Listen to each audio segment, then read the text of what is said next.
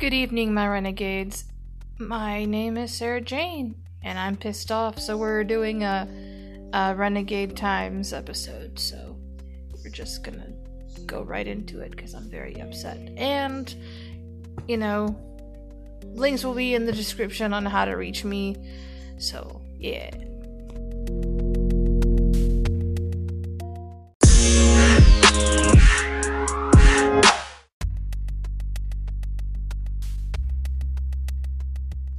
So, I'm not going to have a very structured segment today. It's not going to be just, like, politics, whatever news, and then world news. We're just going to kind of have different stories here and there that I have kind of come across.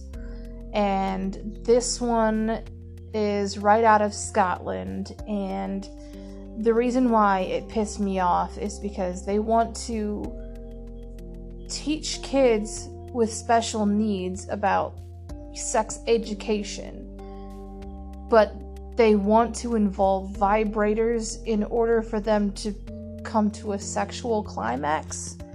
So, I'm going to play this video. It's a really interesting article actually about vibration. Sorry. It's 15 minutes. And it will explain a whole lot more than I ever can about what's going on in Scotland right now. There's a really interesting article actually about vibration and supporting complex learners using vibration to come to that point of orgasm. Hello. Well, if I were an unscrupulous purveyor of clickbait, this video would have been entitled, "Head Teacher in Scotland Wants to Provide Vibrators to Pupils." But that wouldn't quite be fair. But it's not that far off. Let's see. Now, Education Scotland had blocked us on Twitter, but I became aware that they were running a training session online, a sort of webinar, about sex education resources for pupils with special needs. So I thought that'd be interesting, because the rshp.scot website has included images for use or with pupils with special needs, but they're password protected. They claim it's because, you know, they don't want people seeing them and misinterpreting them or whatever. And that's not actually the reason. But if you've got pupils looking for sort of sexually explicit material online, they're not going to go to the rshp.scot website, are they? There's plenty of other places they could go. And then the real reason they protect them with a password is to stop people like me, or maybe more likely me, looking at them, publicising them, and then actually making the public aware of what's being used in schools. But anyway, these things are password protected. So when there's this training going on, I thought I'll sign up and go along and just see if we can learn a bit more about the programme designed for special needs pupils. So I signed up with my real name, and they sent me the link for it. But when I tried to go to it, I clicked on the link, Microsoft Teams, into the waiting room. They're aware that you're waiting, and then access denied. I tried about 6 times. They just wouldn't let me in, basically. And I'm pretty sure it's they recognise my name, and they want to keep what's going on in schools secret from me, which is completely wrong. No matter how much of a critic I am of what's going on in schools in this regard, they should not be trying to keep it secret. They should be open about the training that's being provided to teachers. So, not one to despair. Instead of trying on my PC, I tried on my phone. I clicked the link on my phone, and lo and behold, it works. I was in. Now, I'm going to play some recordings of what went on. Maybe Education Scotland will say, "Oh, that's not right, that's not right, you shouldn't be sharing that, that's confidential." It's not confidential. This is training to teachers. Okay, that's in the public interest. People need to know how teachers have been trained and what the thinking is that's been applied in schools in Scotland. So, here we go. Thank you, Colin. Good afternoon, everybody. I'm delighted to be here. My name's Jackie Urquhart. I'm the head teacher at Boslin School. It's not easy, and I was happy in my little comfort zone doing my body and consent, but actually having worked with Colin in this group round about the packs and really thinking about the importance of this pack, it was really important for us then to pilot it. So the Colin mentioned there is Colin Morrison, the boss man of the rshp.scot resources. He's the one who wrote a PhD thesis that included discussion of breaking down the barriers between childhood and sexuality. There'll be links to that video in the description and at the end of... Okay, the one thing that I want to say real quick, I didn't plan on interrupting Richard Lucas with his video, but the thing is that this is the video. I might like put a link in somewhere for you guys to watch it yourself, but this is a lesson plan breakdown. What they're doing is they want to teach kids how to masturbate, and they have a masturbation pack. So they had the starter pack for kids to learn how to pleasure themselves. Okay, that's evil. I can't stand that. And they want to break down the barriers between sexuality and childhood. Leave that shit alone. Leave it alone. Kids will come to know their own sexuality by themselves. If you break down that wall, you're taking their innocence, and you're also grooming them. You're a fucking pedophile. Whoever did this is a fucking pedophile. But anyway, let's go. With this one, so with his philosophy like that, he's at the centre of producing sex education resources, whereas myself, I'm having to sneak in under the radar because I'm sort of a pariah. Anyway, on we go. In school, the messages around about masturbation, I think, are quite different. We want to redirect, we want to try and keep our kids and our young people busy, whereas at home, it's got a very different outcome, doesn't it? And the whole pack will take you through this bit about understanding complex learners and their right to have pleasure in their life. So you can see the message here is basically masturbation should be discouraged at school, but encouraged at home. Now when it comes to masturbation, there's a spectrum of opinions. Roughly speaking, Catholic teaching is that it's just wrong. It's not something that's helpful at all. Quite a few Muslims have the same view. Some people see it as more ambiguous. Maybe the fantasy element, the lust element to it might be problematic. Some people see it as morally neutral. Some people see it as having practical dangers in terms of addiction, distorting sexuality, etc. And some people just see it as a completely good thing. And the SNP view it as a completely good thing, so something that should be encouraged in schools to pupils, whereas other people might think maybe it's something that should be discouraged, or there should be a more balanced approach to it. Now notice here, this head teacher says the pupils have got a right to have pleasure in their life. I mean, what sort of person would read that, the right to have pleasure in their life, and interpret that to mean sexual stimulation? It's a classic case of human rights language, just take it to mean whatever you want it to mean. So if pupils have a right to sexual pleasure, if everyone has a right to sexual pleasure, I mean, what next? We're going to end up with sort of state-funded prostitutes for people whose rights are not being fulfilled? Who knows? Let's carry on. So for me, we sat down and we looked at the questions round about what are the important questions to answer about home and school, and that's what this little chart's about.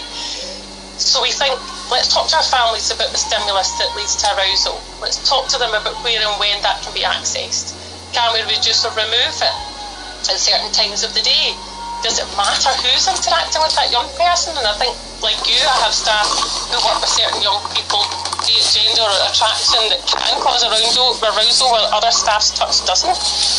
How do we redirect when we need to? Can we alter the intensity of the arousing factors? So things like massage, if it's getting arousing, can we change the type of massage and the type of pressure that we're giving so that it's not as arousing? Now, massage, this is obviously talking about staff massaging pupils. Now, a couple of years ago, I went to the Scottish Learning Festival, and there are a couple of stalls with...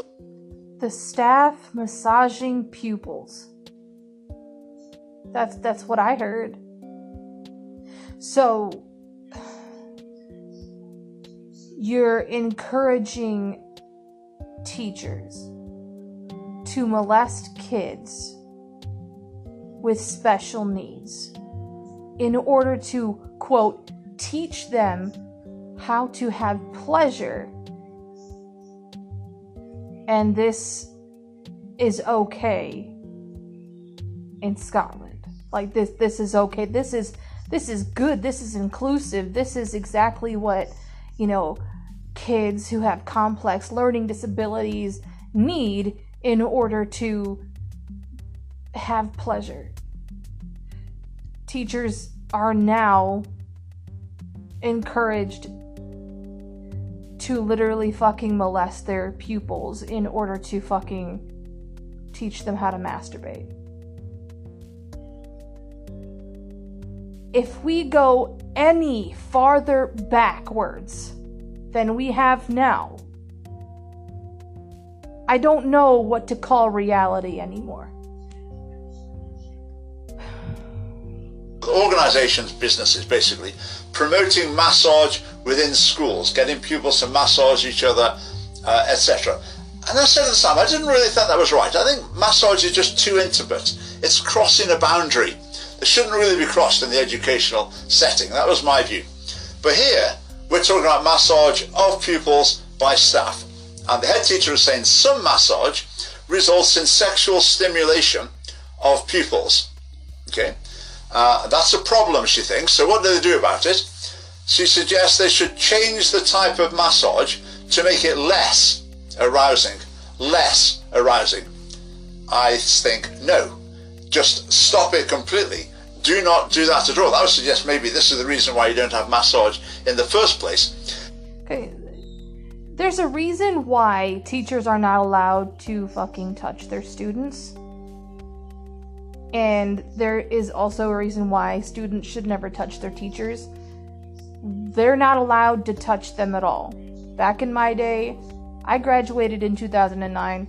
All right, I have never been inappropriately touched by a teacher. Thank God. Every single one of my teachers was very respectful and they knew all the rules.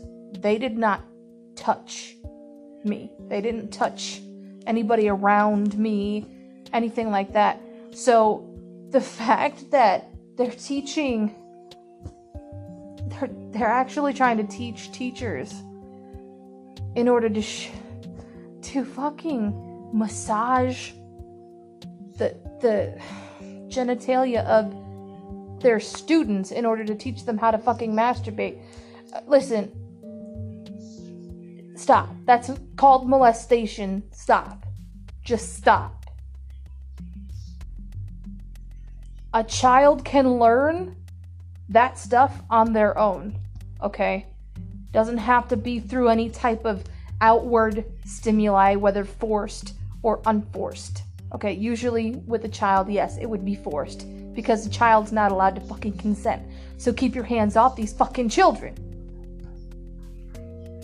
But the suggestion that you just sort of change the technique to make it less arousing. I mean, what is going on here?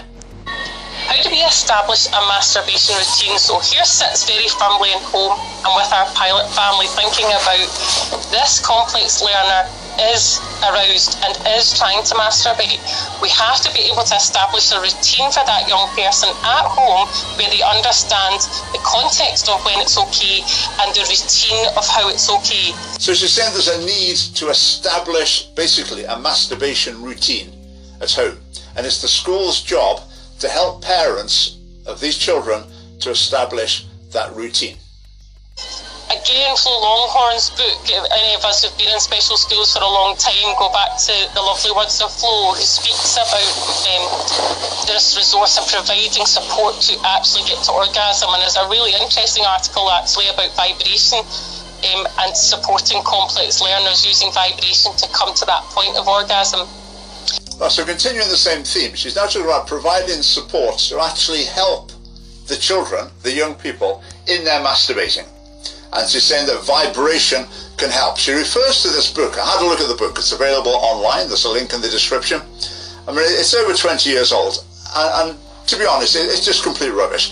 It's got reflexology. It tells you which toe to massage for, you know, sexual problems and, you know, aromatherapy. You know, I mean, it's just unscientific nonsense. But it's also got things about massage as well and about vibration and the place of vibration in massage and in masturbation. Here's a page from the book.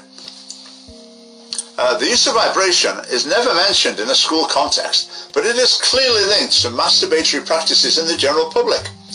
Sitting on a vibratory cushion, lying on a massage mattress that has an easy-to-use handset that allows the speed and intensity of the finger-like massage pulse to be controlled is very pleasant and can lead to orgasm. There are many vibratory products being used in school and institutional settings. Generally, they're seen as providing a nice bodily experience and sensory stimulation. They include Why is this the school board's responsibility to teach kids how to do stuff at home?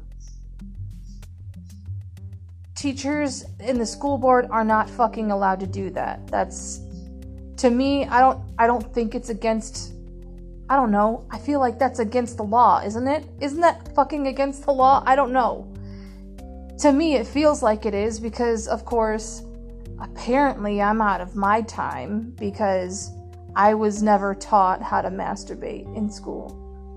And I'm glad that I never had to, because back then we actually learned about STDs and how you're able to spread it, how you shouldn't spread it, and how to prevent from spreading it if you end up contracting it. But no, forget that. We want to teach kids how to fucking massage themselves while I molest the students to teach them how to fucking climax. Like, what the hell? What is going on? What is going on in Scotland? This is so fucking backwards and it's awful. Massage mats, etc., etc. It's a well-known fact that vibration can lead to sexual relief.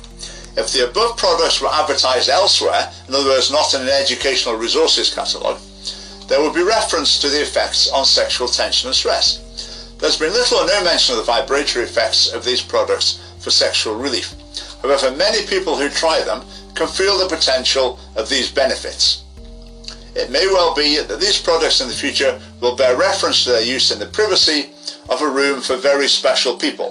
That's the term she uses for people with learning difficulties, pupils with learning difficulties, and provide practical relief. Homeschooling my kids. So what she's saying is these things, these massage mats, etc., that vibrate, are already used in schools, but the sexual aspect isn't mentioned. But maybe in the future we'll be able to be more open about it and acknowledge that that is basically what they're used for by some pupils in schools. There's also this paragraph in the book when she's been talking about these different devices, ending on a humorous note. Ann Summers has on sale a talking vibrator that vibrates and also gives out sexual sounds of masculine groans. Not for the faint-hearted, and definitely not for the classroom. Okay, now reading that, what's her problem with this particular sex toy? The problem seems to be the groans. Now what we've got here, there's a whole range of things that are not strictly speaking sex toys, but she's saying they vibrate and they can be used, effectively used for sexual purposes. She's then saying there's this vibrator that makes noises, that would be out of order. What about all the in-between things that are specifically sex toys? That would be the obvious thing to mention at this point, but she doesn't mention them. Probably because she thought that would be too controversial. So I would suggest, following her logic, it would seem to be that providing sex toys as well to pupils in school would meet with her approval. But anyway, but what this is saying, and what the head teacher in my recording is saying, is that teachers should be involved practically in the sex lives of the pupils, providing them with practical assistance. Absolutely not. In their, I don't know if you call masturbation a sex life, but anyway, but in that side of their lives. Now again, I feel that is crossing a boundary that shouldn't be crossed. Now a few years ago, Channel 4 in one of their terrible programs, they had this former Miss Belgium or something doing sex education lessons in Britain. And part of what she wanted to do was to give out vibrators to classes. So I mean, this sort of idea is out there in the sex education establishment. And there's an example of it just starting to come through here. And who can support this in more of a therapeutic approach? I think our families are saying we find it easier to talk to our NHS colleagues than perhaps our school colleagues. So could we bring together a kind of therapeutic group who help to establish those routines and resources and times and stimulus, etc.? So the role of teachers is to help families establish the times for masturbation and to establish the stimulus, to provide the stimulus in some way. Right, you can imagine the sort of things that are in mind there. Wouldn't that be called grooming? Now, I should judge for yourselves. Do you know there's something wrong here? There's something wrong about a teacher talking about helping pupils to climax while masturbating. Now, you may think these are pupils with special needs. Are they a special case in this regard? Well, I'm still very uncomfortable with this approach. Now, what we've got here with these learners with special needs is an application of the same philosophy of sex education that's promoted to all schools by the SNP. Now, special needs teachers, I'm sure a lot of what you do is great. I'm sure you often have angelic patience and are very caring with the pupils, but I would invite you to take a step back and ask whether the approach to sex education that's embodied in this recording is the right one.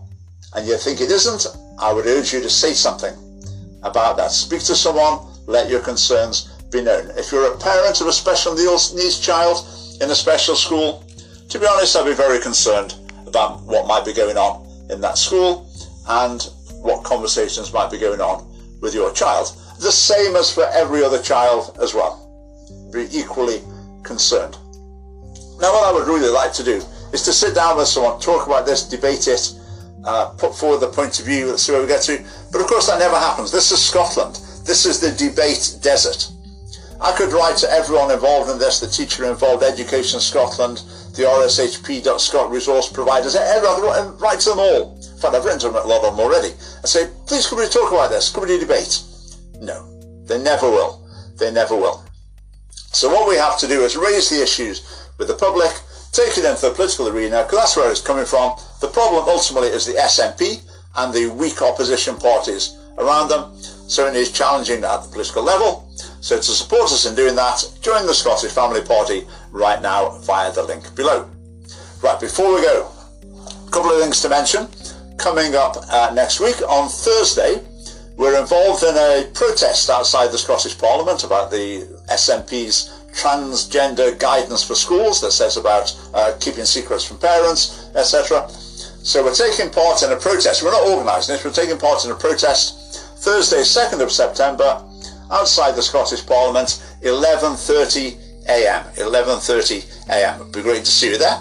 And also next week we've got some local branch meetings, Wednesday in Glasgow, Thursday in Edinburgh and Friday in Peterhead. Keep an eye on our social media to see more information about those. But thanks for watching. Alright, so with everything that he's talked about, I'm not surprised this is starting in Scotland, because a lot of things have been happening in Scotland that I haven't actually been able to talk about. I know the last time I really talked about Scotland, it was because somebody banned a worship service in a certain secular center or something like that, and that was a whole big mess. Scotland is a very big liberal nation, and they're going to do everything they can to allow this agenda to keep going.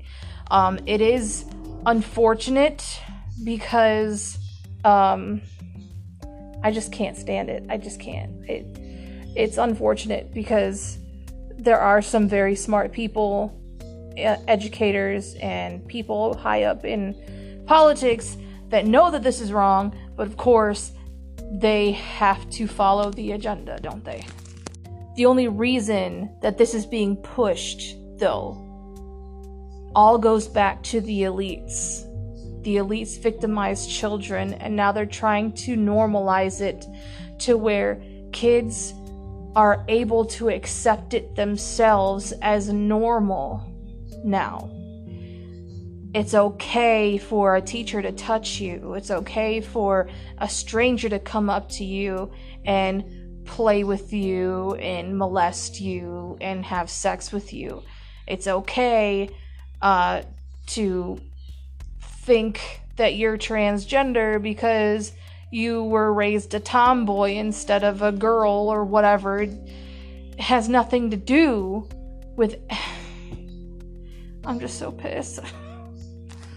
Has nothing to do with how they consider the child's feelings, because back in my day, okay, none of us 90s kids actually had to be taught how to fucking masturbate, alright? Let's just lay that out on the fucking table, okay?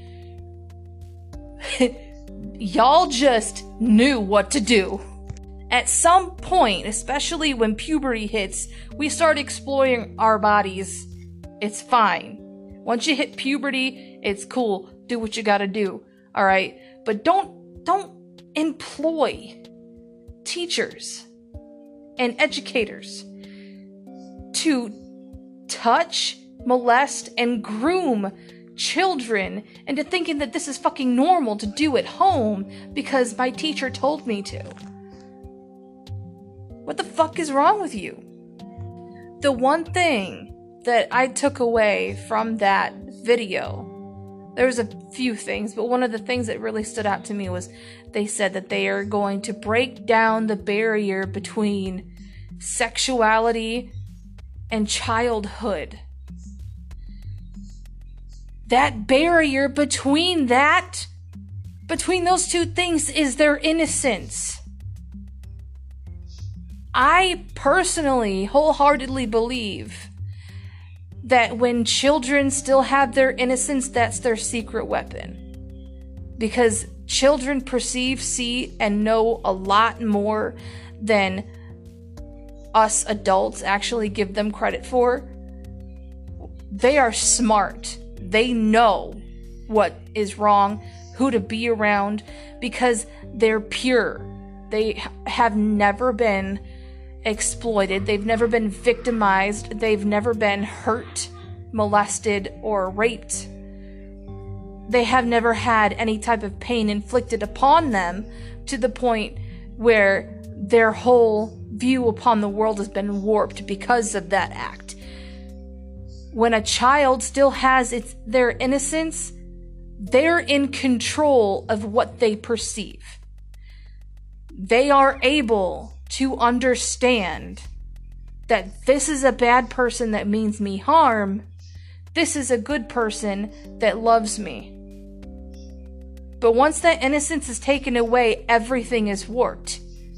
That line drawn in the sand is blurred, and they want to do away with their innocence as quick as possible in order to victimize your children and brainwash them into thinking that this is a normal thing. And it's not. I really hope to God that the person that decided to make this whole seminar, this training session, gets arrested. Because this is the most evil thing, okay, I have ever really found out about. I mean, I've already did a pedophiles episode and I was really pissed off about it, but this is bad as well. I just I'm doing my best not to blow up because it is almost midnight and I don't want to wake up my neighbors.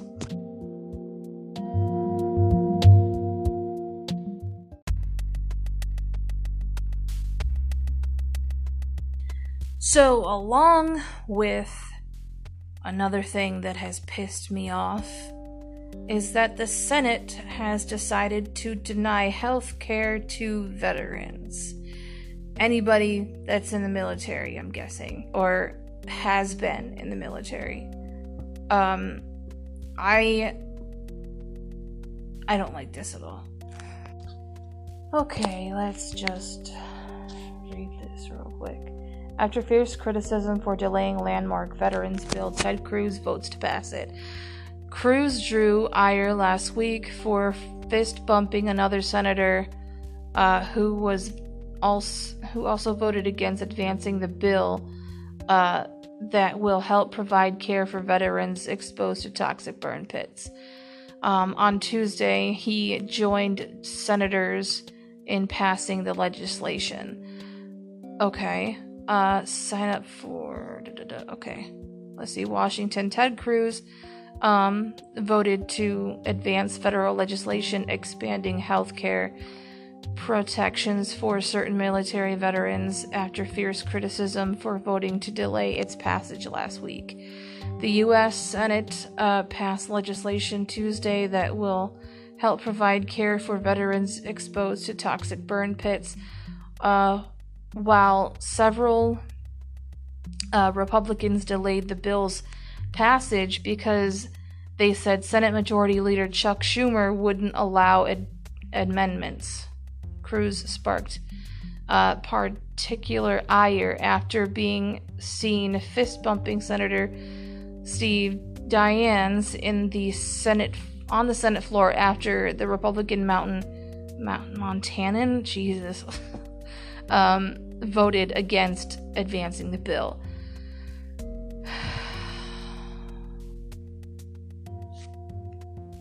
While I ultimately supported the bill because we need to take care of our veterans who have sacrificed so much to keep us safe, I'm disappointed that we couldn't come together and fix the Democrat-created budget gimmick that will allow Congress to subsequently spend another $400 billion in pork on top of and completely unrelated to the laudable funding in this bill for veterans harmed by burn pits, Cruz said in a statement after Tuesday's vote.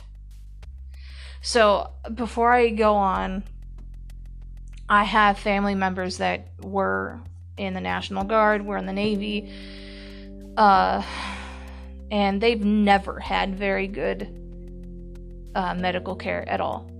You'd think that the very men and women that, you know, risk their lives to defend this country would have the best medical care, but they don't. I've seen a family member who ended up having back problems from all the lifting that they used to do in the military. So as they aged, it was harder for them to move around.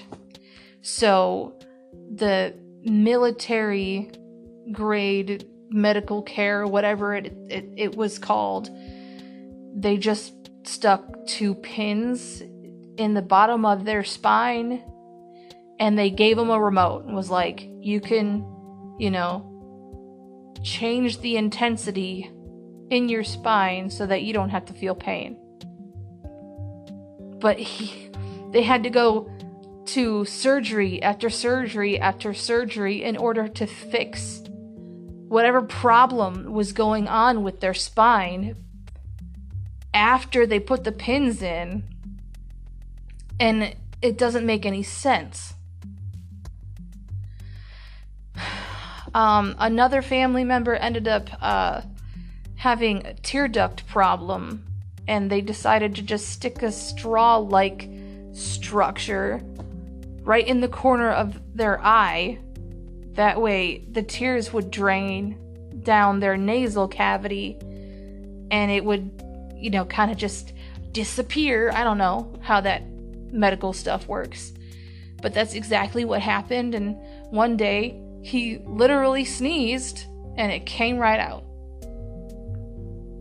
They don't care about our veterans. They don't care about anybody who's in the military. They don't care.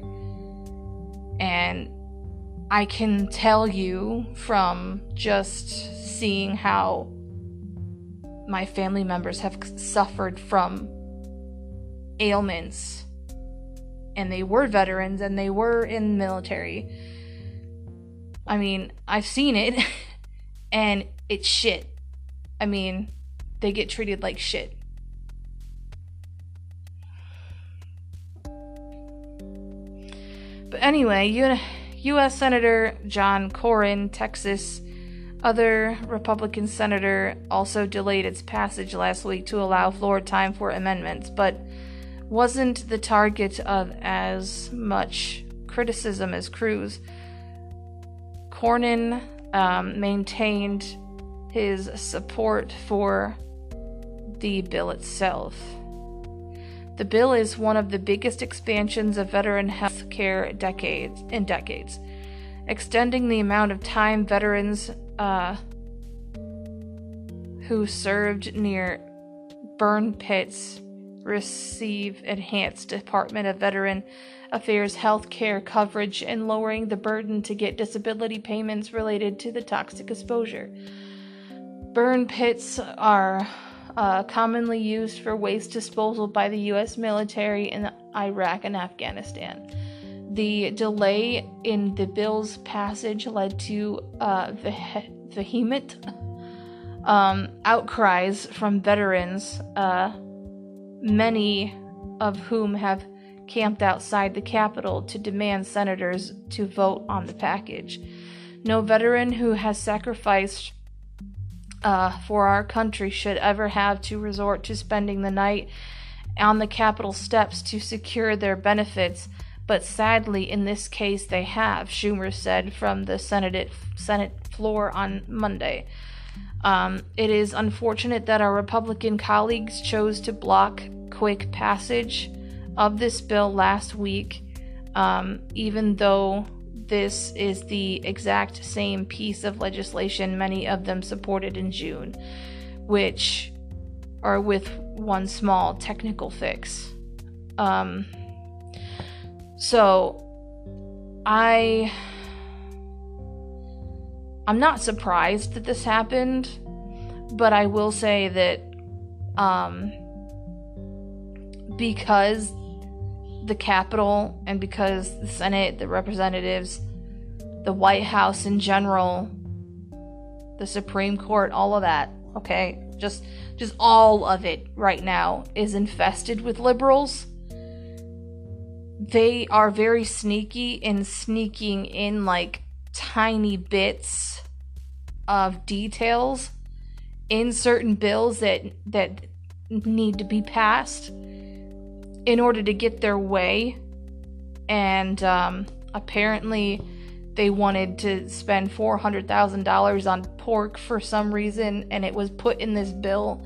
So I can understand why some, like a lot of the Republicans, ended up not supporting this bill. It's not because they don't want medical treatment or benefits for veterans. I think it's because they see the bullshit that the liberals put in the bill. You know what I mean? But I mean, whatever reason, to be honest, I mean, it doesn't surprise me. I mean, the veterans of America have been treated like shit forever, and it's wrong. The House Senate both voted to pass their versions of the bill on widely bipartisan terms earlier this year in the previous Senate vote. Cornyn and Cruz voted for the bill, but when the Senate went to vote the final legislative text, Republican Senator Pat Toomey of Pennsylvania raised concerns over budgeting mechanisms and led a group of peers to block the bill until his amendment could get a vote. Cruz and Cornyn then joined in with the Republicans on demanding a vote on Toomey's amendment before letting it go further. The amendment did not meet the 60-vote threshold to pass Tuesday, but Cruz still voted for the bills to pass. Let's see.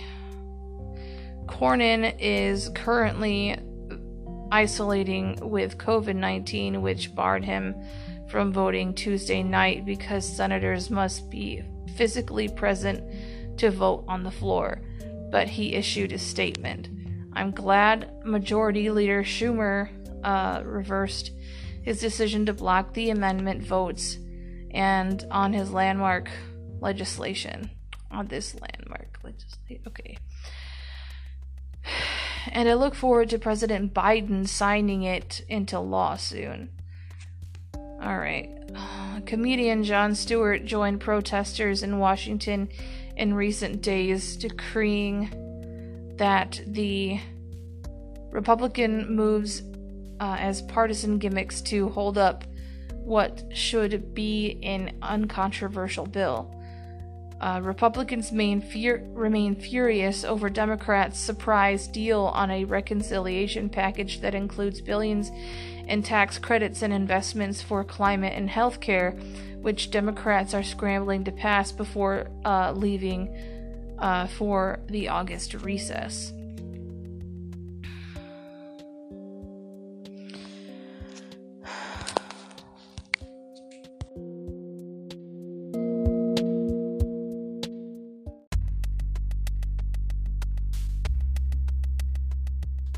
So, I also caught wind of there are women out in the Middle East that are being killed in numerous, innumerably. There's just a lot of women being slaughtered in the Middle East. And I didn't understand why. They also kind of blocked the Wi-Fi. Like, they kind of blocked the internet.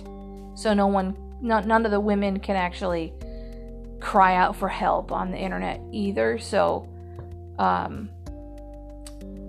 yeah, we're just going to talk about that real quick. So, U.S. demands accountability in death of Iranian woman after hijab arrest. So, let's see. The United States wants accountability for the death of an Iranian woman after she was arrested in Tehran last week for wearing an improper hijab.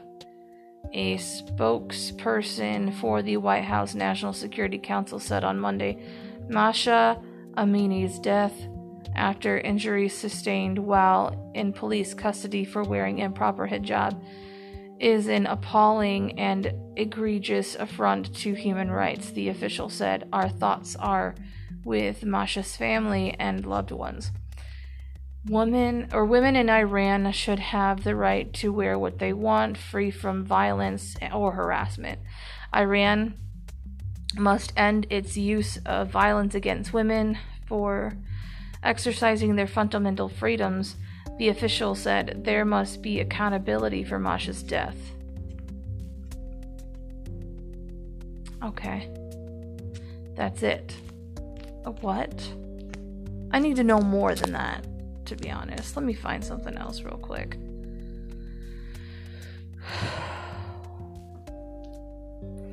Iranian woman dies after being beaten by morality police over hijab law. 22-year-old woman has died in an Iranian hospital days after being detained by the regime's morality police for allegedly not complying with the country's hijab regulations. Mahsa Amini was traveling with her family from Iran's western province of Kurdistan to the capital of Tehran to visit relatives when she was reportedly arrested for failing to meet the country's strict rules on women's dress. The witnesses reported that Amini was beaten in police van, an allegation the police deny. The news comes after Iran's hardline president Ebrahim Raisi ordered a crackdown on women's rights and called for stricter enforcement of the country's mandatory dress code, which has recalled all women to wear the hijab head covering since the 1979 Islamic Revolution. Amini, her family, were notified that she had been taken to hospital hours after her arrest. She was transferred to an intensive care unit at Kasra Hospital. According to Harana, an Iranian women's rights organization, Amini's family were told during her arrest that she would be released for a re-education session. Jesus Christ. The police later said Amini had suffered a heart attack. Amini's family disputed this, however, and said she was healthy and had not been experiencing any health problems. Amini was in a coma after arriving in the hospital after her family said, adding that they were told by the hospital staff that she was brain dead. Okay. So that's sketchy. Very sketchy. Photographs of Amini lying in the hospital bed in a coma with bandages around her head and breathing tubes have circulated on social media. Her hospitalization and death drew condemnation from Iranian celebrities and politicians. Mohammad Sadaji, I don't know how you say his name, a reformist politician and former NP, called the supreme leader Ayatollah Ali Khamenei to speak over Amini's death. Okay, sorry. Her case. What does the Supreme Leader, who rightfully denounced U.S. police over the death of George Floyd, say about the Iranian police treatment of Mahsa Amini? Sadeghi tweeted on Friday. The Interior Ministry of Tehran's prosecutor launched inquiries into the case after an order from Raisi. State media reported Raisi signed a decree on the 15th of August clamping down on women's dress and stipulating harsher punishments for violating the strict code with a public, both in public and online. Women have been arrested across the country after the National Hijab and Chastity Day declared on the 12th of July.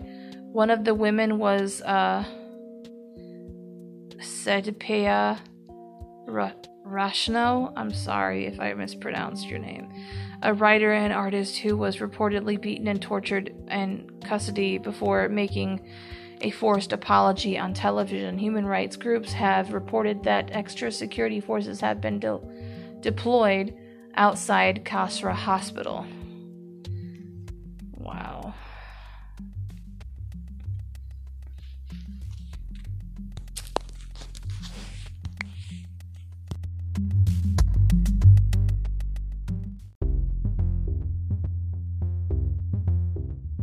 So I just learned that one of the actors from Supernatural got arrested, and it is an actor from season 4, episode 8, called Wishful Thinking, and it's about this little boy named Todd who ends up putting a coin in a cursed well, I guess, and he ends up having super strength to fight his bullies.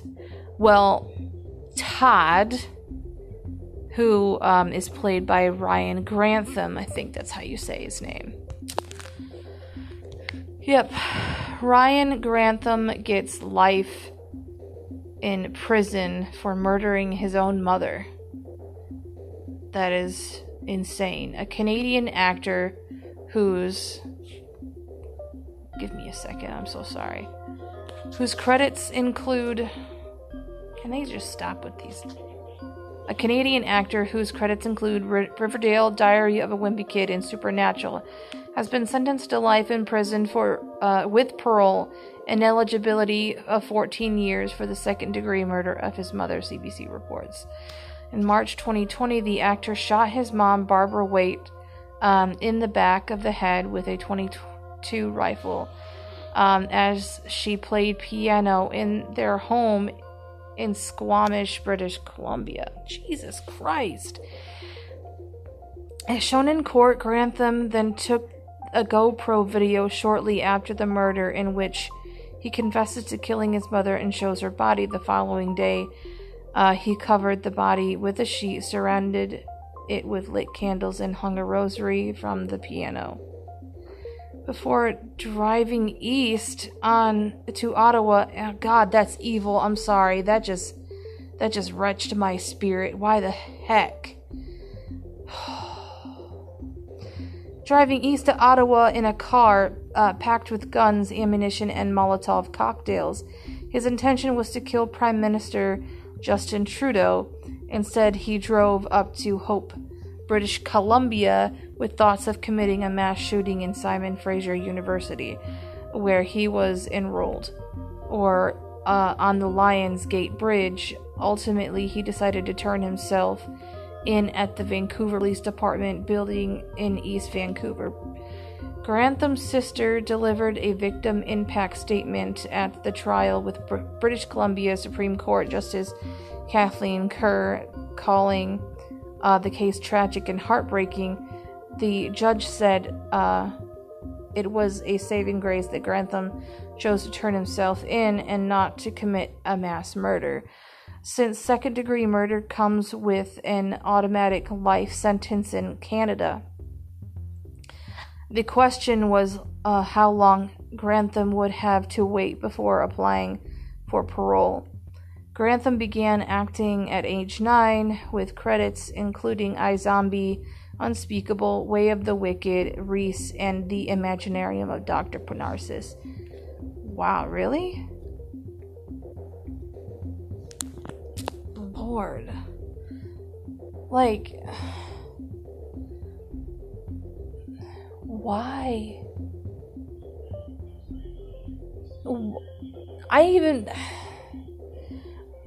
I've been watching Supernatural, and I remember this kid actually acting in this, and it's so weird to think that that little kid, and I know he's grown up now, but it's so strange to think that that little kid grew up to be a murderer. That is so tragic. That is so sad. I want to know why he did it. No one ever explains why.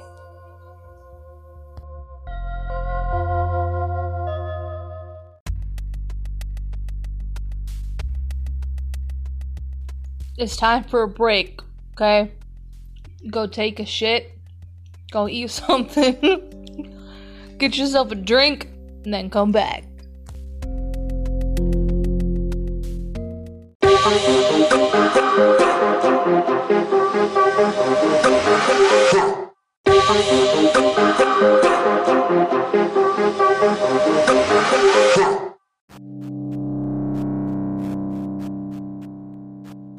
Okay, on a lighter note, let's just kind of move away from all the tragedy right now, because I also found an article that I really want to read, because I love steampunk.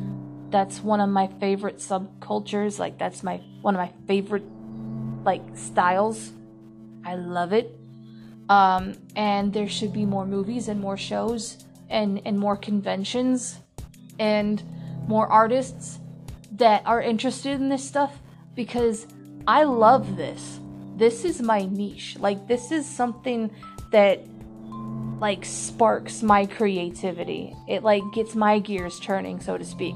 And I just like it. I like steampunk. I've never really talked about how much I love steampunk. So, I know that this episode is kind of out there and it's all over the place. I apologize. I don't know. Originally, it was just because I wanted to talk about the Scottish school system and everything like that, like I previously mentioned.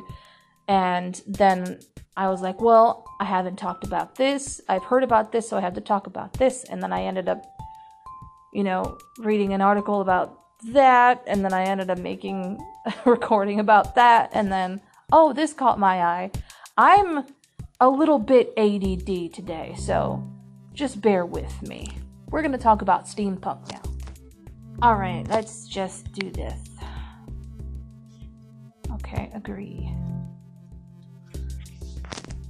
steampunk.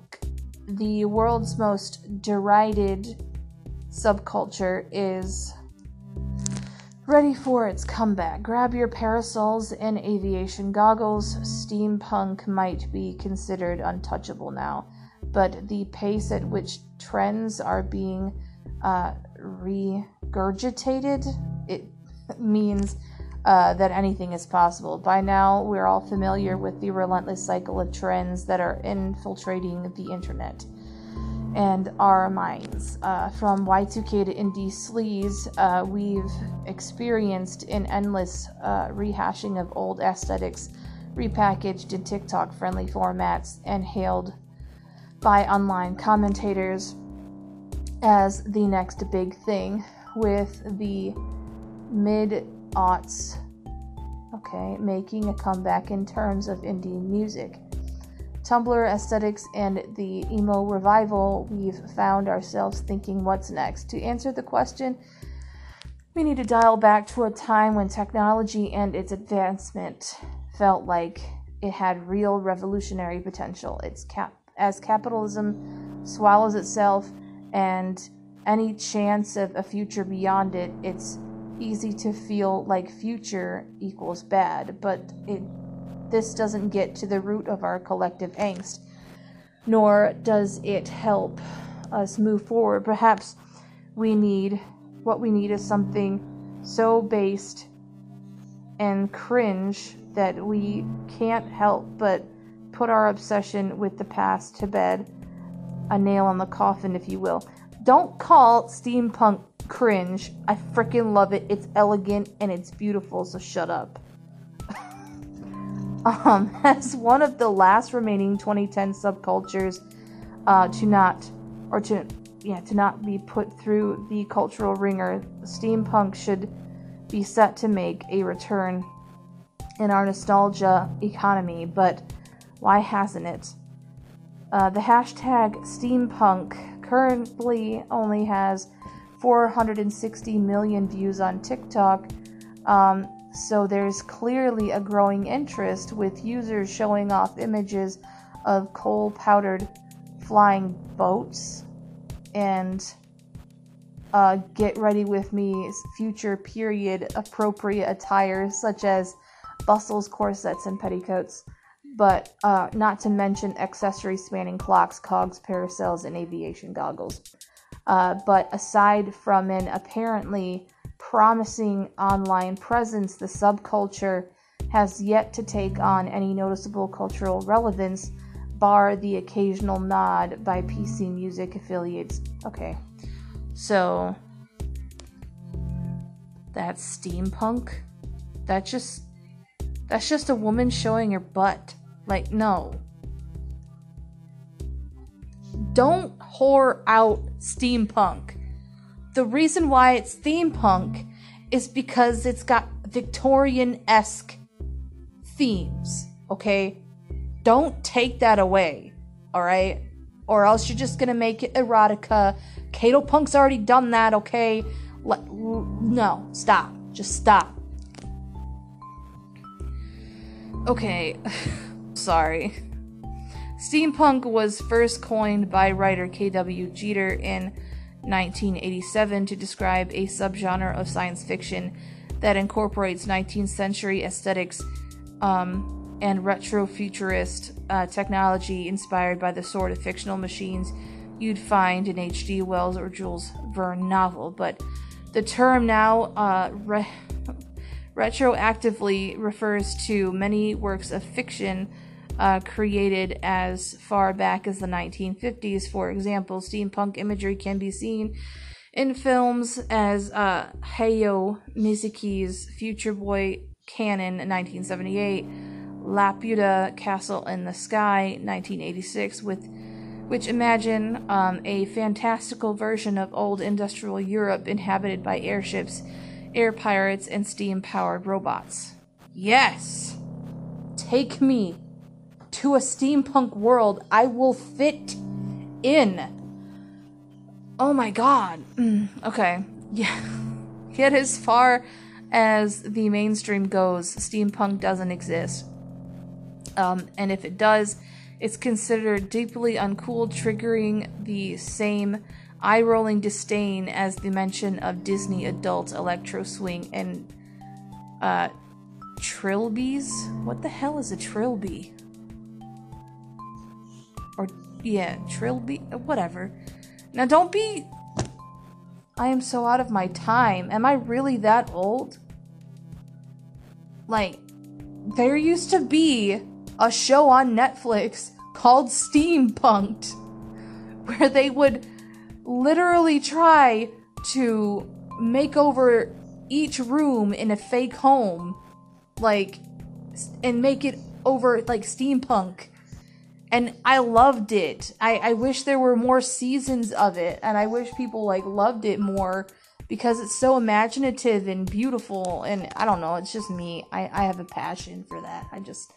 I like steampunk. And now, I mean, I used to listen to electro swing, and I love electro swing. That's something that I've listened to for a very long time, and I've just started to get back into listening to it, and I'm just like, why did I ever stop? It's like, now everything like that is nostalgic for me, and I like revisiting it, but now everybody thinks it's just stupid and cringe, and I'm like, forget you guys, you don't know what the hell you're talking about. So, I'm just old, I guess. Synonymous with middle-aged couples in nondescript British towns, barbershop quarters, and Doctor Who enthusiasts, there's a sincerity to the subculture that has yet to pass the threshold into irony. God. Let's see. That said, the last few years have been a reclaiming of all things considered unaesthetic, whether that is the messy maximalism and cute core and chaotic and meme-inspired fashion championed by the likes of James Wallace, okay, signaling the possibility of a steampunk-themed collection. Surely if Despicable Minions and Shrek can find new life as garments worn by extremely online edgelords. Jesus Christ. It's not too far a stretch to imagine steampunk catching on. Elsewhere, remix culture has spawned a generation of culture contrarians who splice up nostalgic sounds as a way of reinventing the familiar, mixing together typically low and high culture sounds for maximum impact. Think Eurodance and happy hardcore combined with progressive techno and orchestral samples. That sounds like electro swing, but saying this, there are a few potential red flags typical of any subculture that glorifies the Victorian era. There are bound to be some imperial undertones. Whether international or intentional, Jesus. Whether intentional or not, at annual steampunk gatherings such as the weekend at the asylum in Lincoln, enthusiasts sip on gin and dance along to choirs singing about the joys of English breakfast tea. It's all nostalgia for a time, so inextricably linked to colonialism, and that feels a little naive, if not low-key sinister. The emphasis on adventuring and taking Earth's resources also seems at odds with the present, where we are all too aware of man's disastrous impact upon the natural world. Okay, see, why are we politicizing genres, like subcultures? Why are we doing that? Just because they're wearing Victorian garb, they're not allowed. This is why I hate the cultures of today. Everything has to be politicized. Don't politicize steampunk. Stop. It's to help. Like, a subculture is to help people escape from the chaos of this world, not to bring it forth and be like, oh, that's wrong. Shut up.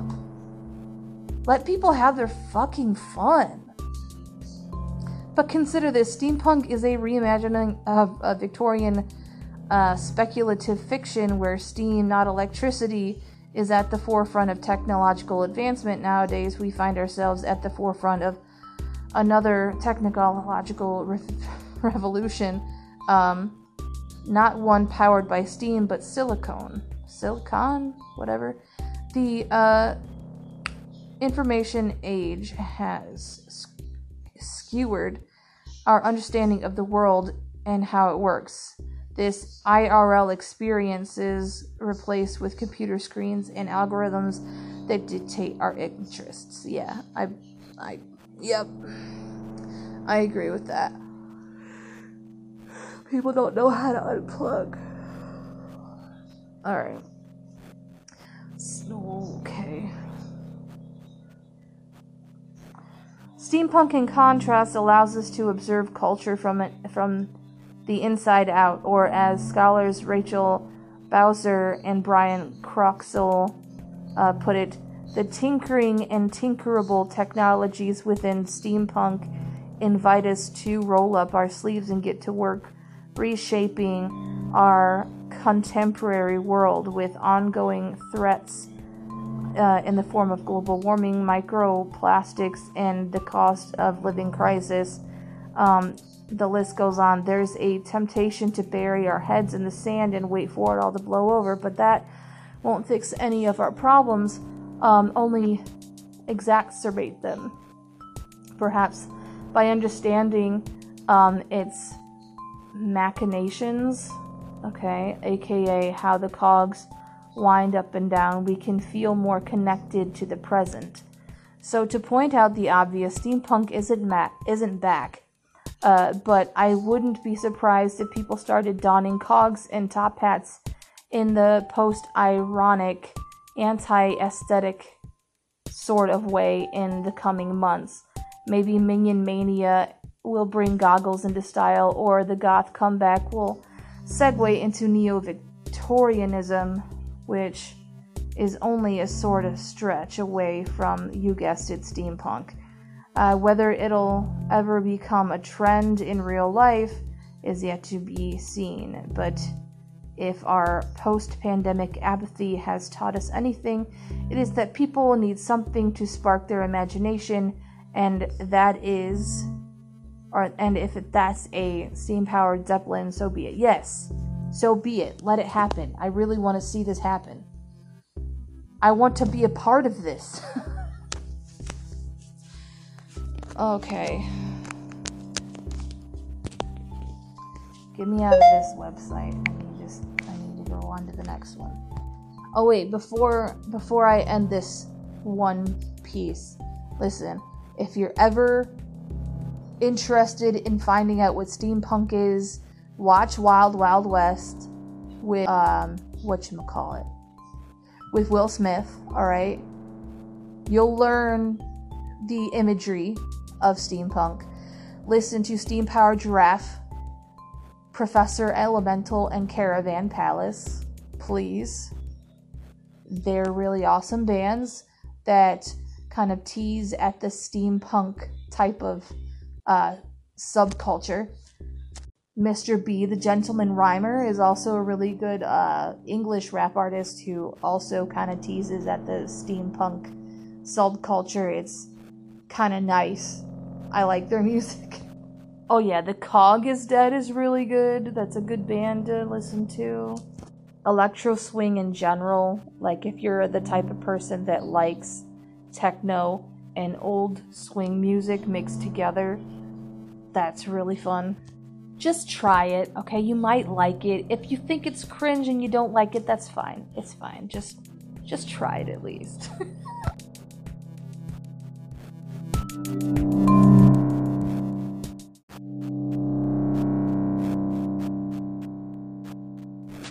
Okay, so I started watching a new anime called Cyberpunk Edgerunners, and I love it. I'm new to this anime, so please don't spoil anything for me. I absolutely love the use of color, the use of like technology in the universe and everything like that. And it's on Netflix if you guys want to watch it. If I could describe it, it's basically about how life is kind of like in the slums of this place called Night City. And there's like a ranking system. There's people who are on the elite, like high up ranks called suits. And then they have the lower people who are called either chooms or like cyberpunks or edgerunners. And the edgerunners are the people who are basically like mercenaries for the suits in order to, you know, make a quick buck. And it centers around this kid named David Martinez who loses his mom.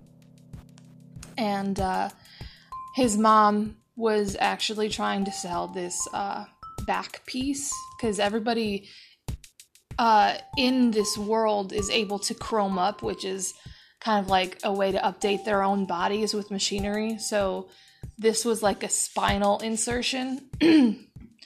And he found out that his mom was trying to sell that in order to kind of like make ends meet for him, because he was put into a really nice school and everything like that. So he ends up taking it, basically, because it was already sold to somebody. It hadn't been picked up yet. So anyway, he ends up running into the person who was supposed to have it, and he ends up kind of like taking David in, and they end up doing missions together. And it's a pretty interesting story.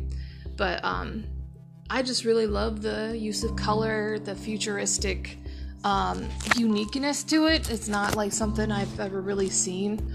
So we're gonna read this article, the only one that I could find on Google News. So let's see. Try the Cyberpunk Red RPG for free with easy mode. Alright. Heartbroken after Edgerunners. Oh shit, do I have to be heartbroken? What happened? Need more chrome in your life. Cyberpunk Red easy mode is a quick way to jump into the world for free. So, the world of Night City can be harsh and unforgiving, but it's also full of neon dreams and opportunities. Among the flash and smoke, there's a life to be made on the edge. And if you're inspired by 2070, I can't talk today, holy shit. If you're inspired by Cyberpunk 2077 video game or the absolutely stunning Edgerunners anime on Netflix and want to have more in your life, now's the time to check out Cyberpunk Red Easy Mode. Cyberpunk Red Easy Mode is a free, quick introduction to the latest version of the Cyberpunk RPG.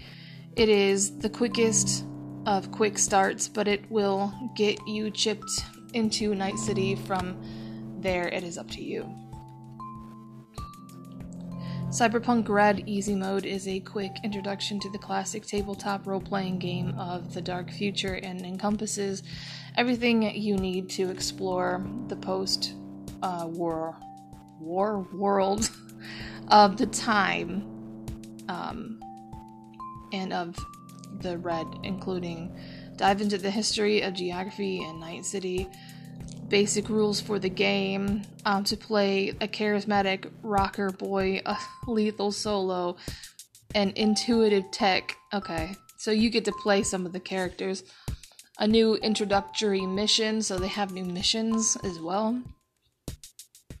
If you never played Cyberpunk Red, it's a little different from the world of 2077.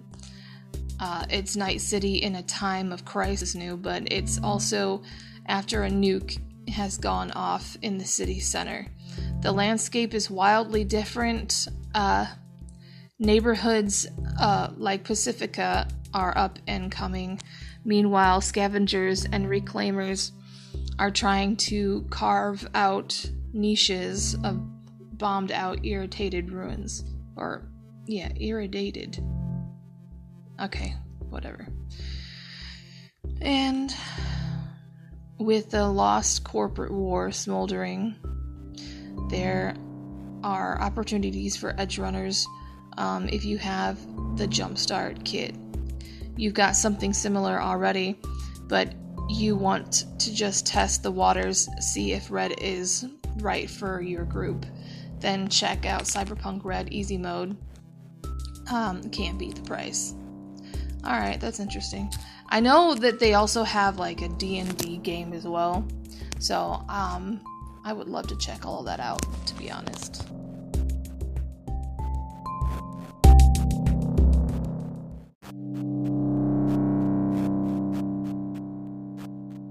So, me and Terrence actually went to go see the re-release of the first Avatar movie, which, to be honest, it was worth watching, especially in 3D. It was really cool. I just expected more changes. I mean, if you guys like spoilers, it's just like one change at the end.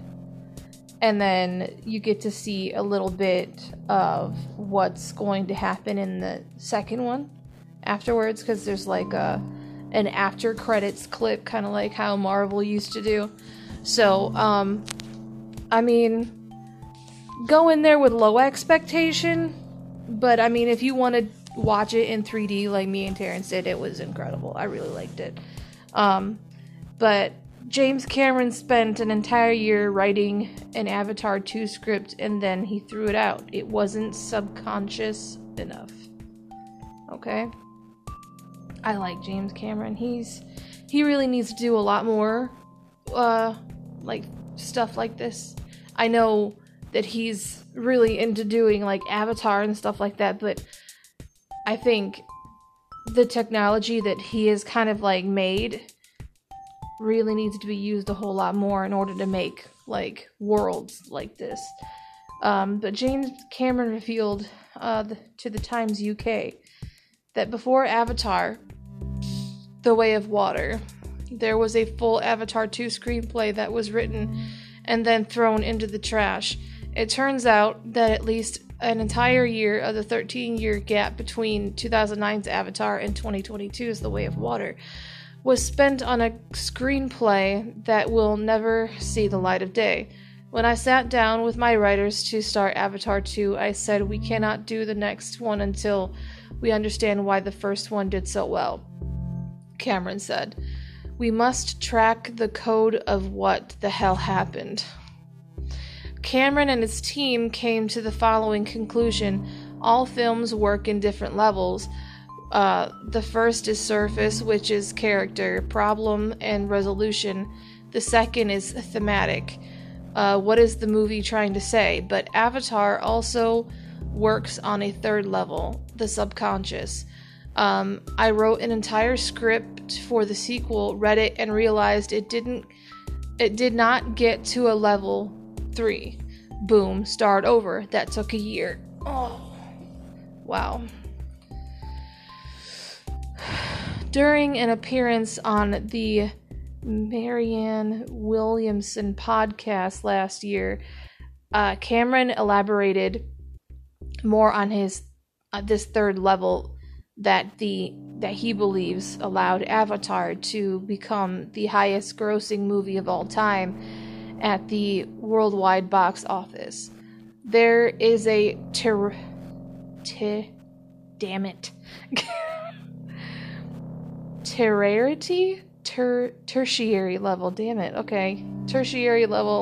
as well as a dreamlike sense of a yearning to be there. Okay, we know that, bro. To be in that space, to be in a place that is safe and where you want to be, Cameron said. Whether that is flying, that sense of freedom and exhilaration, or whether it's being in the forest where you can smell the earth. It was a sensory thing, and that communicated on such a deep level that the spirituality of the first film. Cameron revealed in the same interview,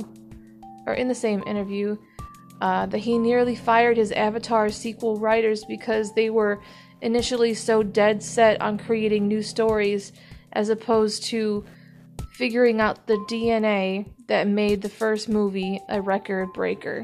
Wow. When I sat down to write the sequels, I knew there were going to be three at the time, and eventually it turned into four. Put together a group of writers and said, I don't want to hear anybody's new ideas or anyone's pitches until we have spent some time figuring out what worked in the first film, what connected and why it worked, Cameron said. They kept wanting to talk about the new stories. I said, we aren't doing that yet. Eventually, I had to threaten to fire them all because they were doing what writers do, which is to try and create new stories. I said, we need to understand what the connection was and protect it, protect that ember and that flame. Avatar: The Way of Water opens in theaters December 16th of this year, guys, and I'm so excited. I am ready.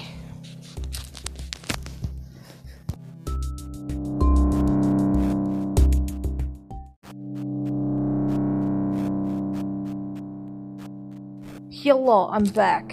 Alright.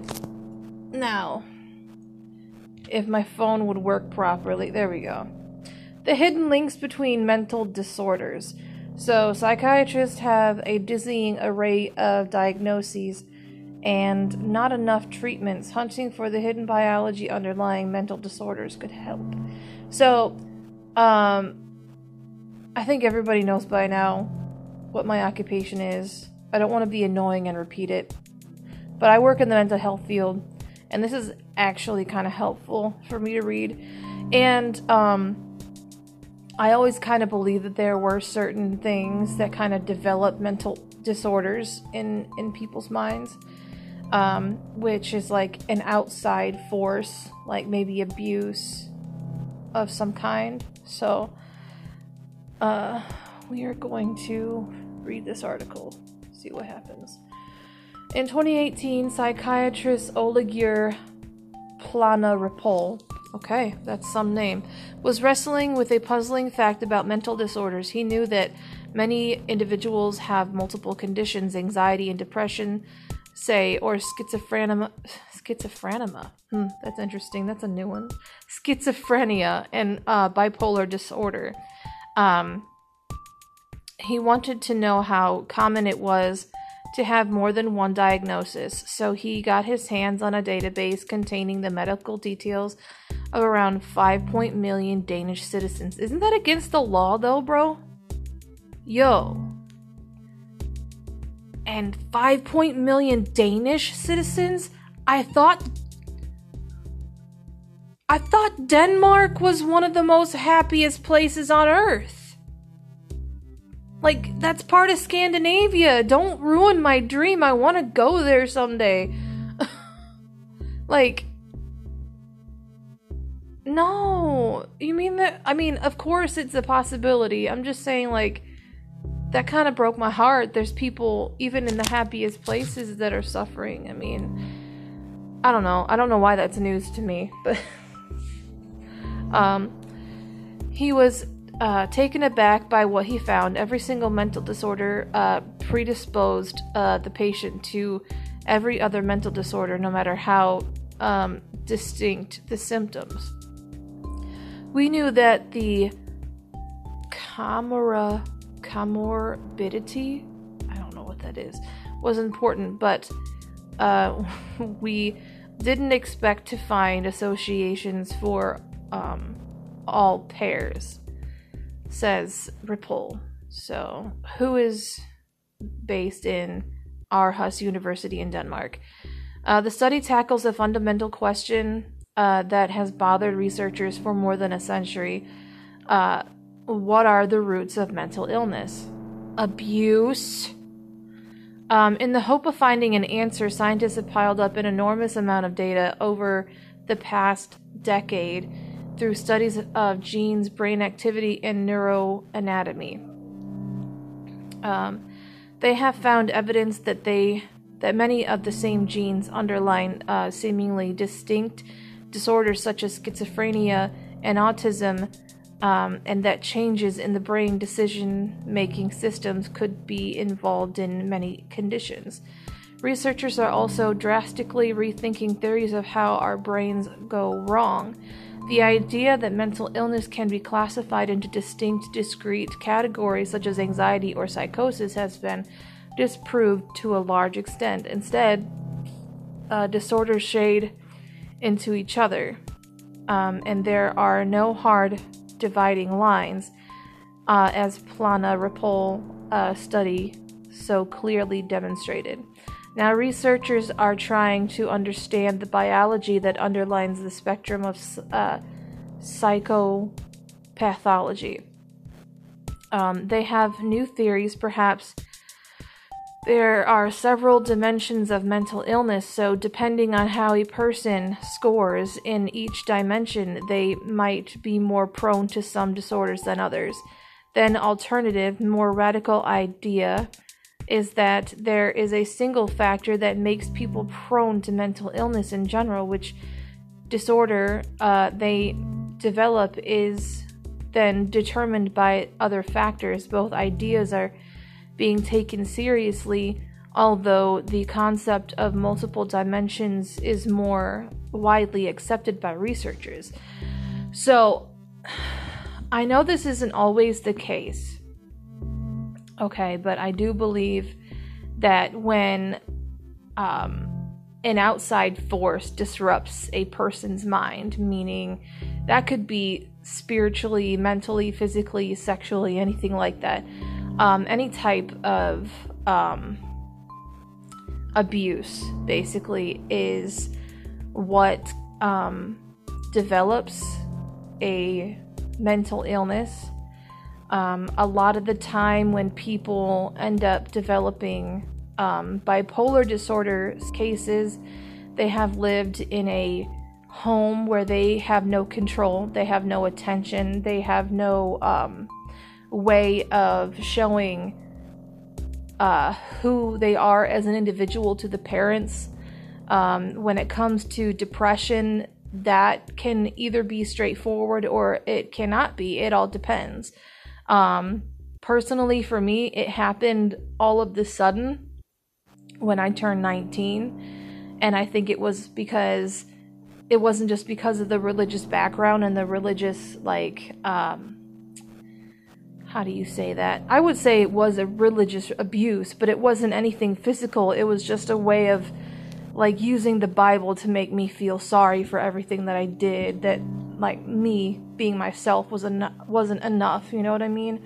So, I do believe that there is a religious type of abuse out there that people don't even realize, and that factored into kind of how I reacted to the world in a very sad and depressed way. So I do believe that outside forces, outside people's control, can develop a mental illness, and a mental illness, to be frank, is just the brain's way to create a survival mode in order to deal with whatever's going on around them.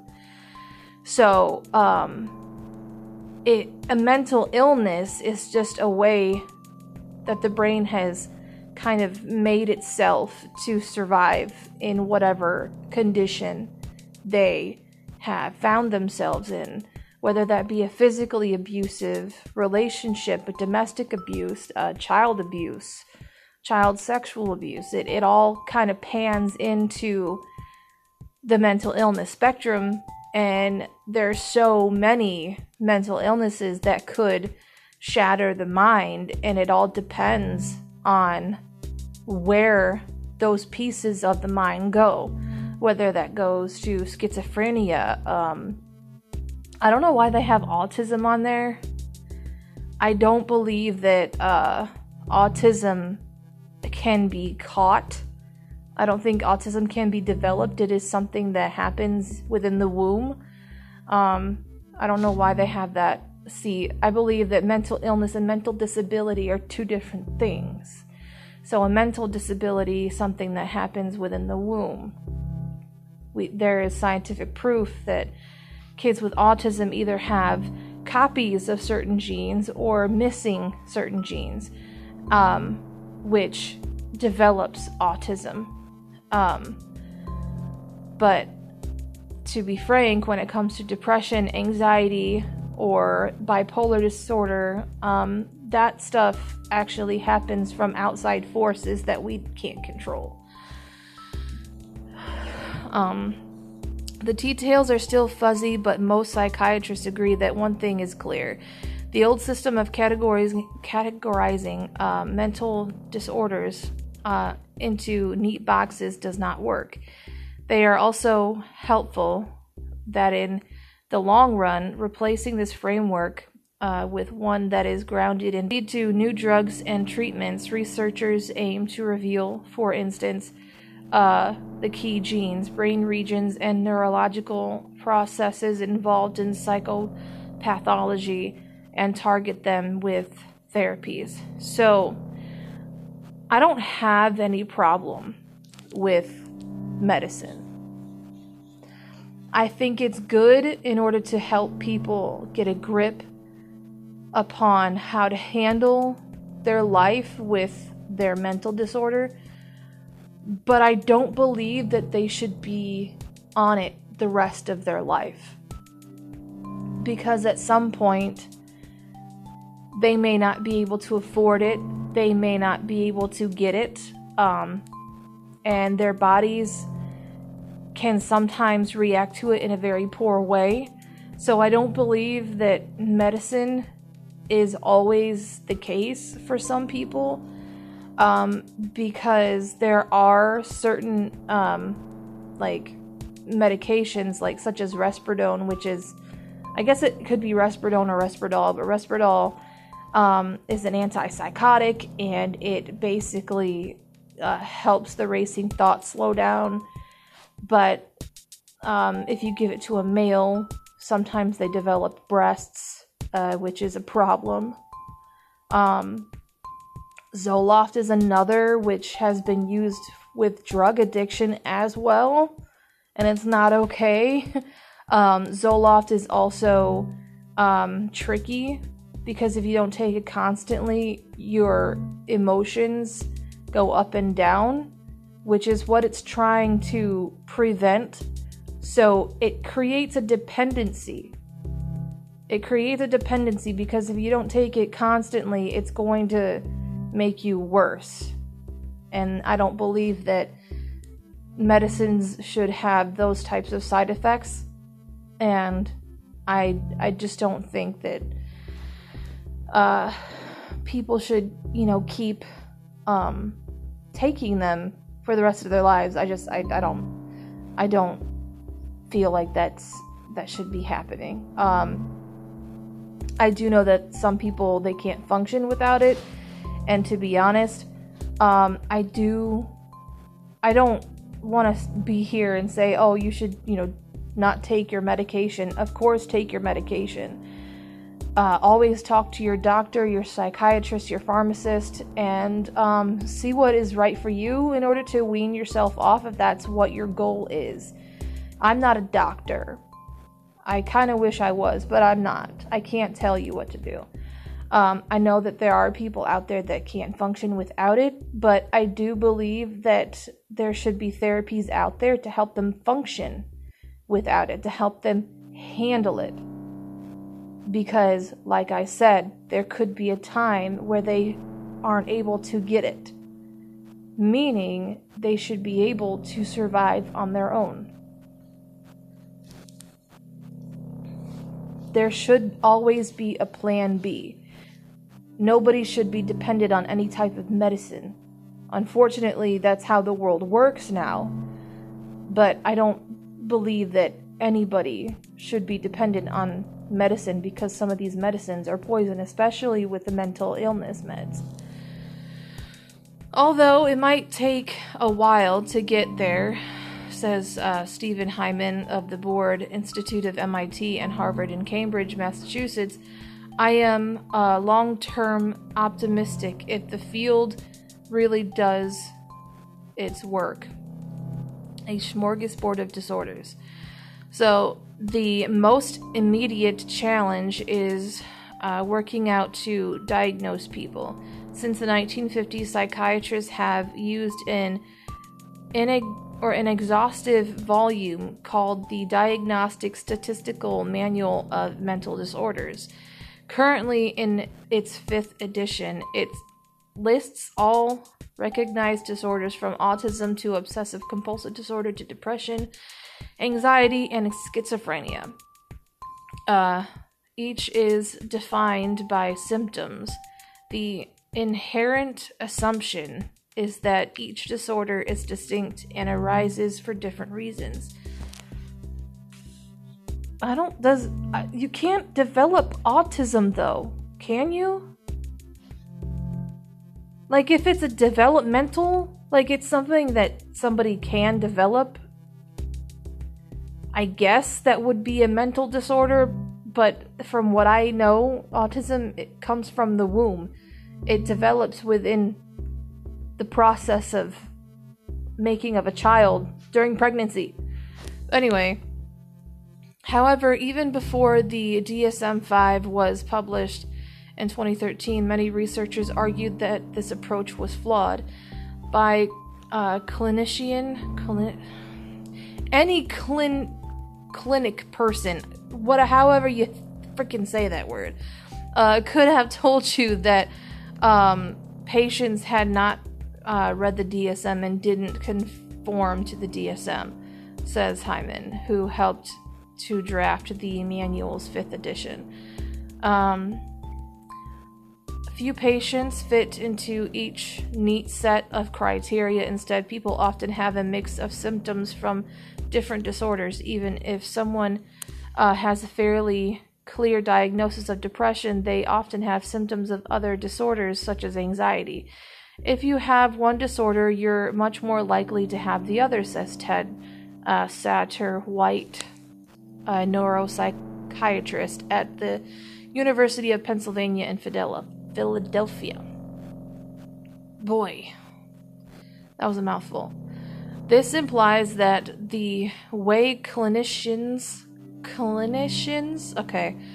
have partitioned mental disorders is wrong. Psychiatrists have tried to solve this by splitting disorders into ever finer subtypes. If you look at the way the DSM has evolved over time, the book gets thicker and thicker, says Satterthwaite, whatever his name is. But the problem persists, as subtypes are still a poor reflection of the clusters of symptoms that many patients have. As a result, the world's largest funder of mental health science is the U.S. National Institute of Mental Health, changed the way it funded research beginning in 2011. It began demanding more studies of the biological basis of disorders instead of their symptoms under a program called the Research Domain Criteria.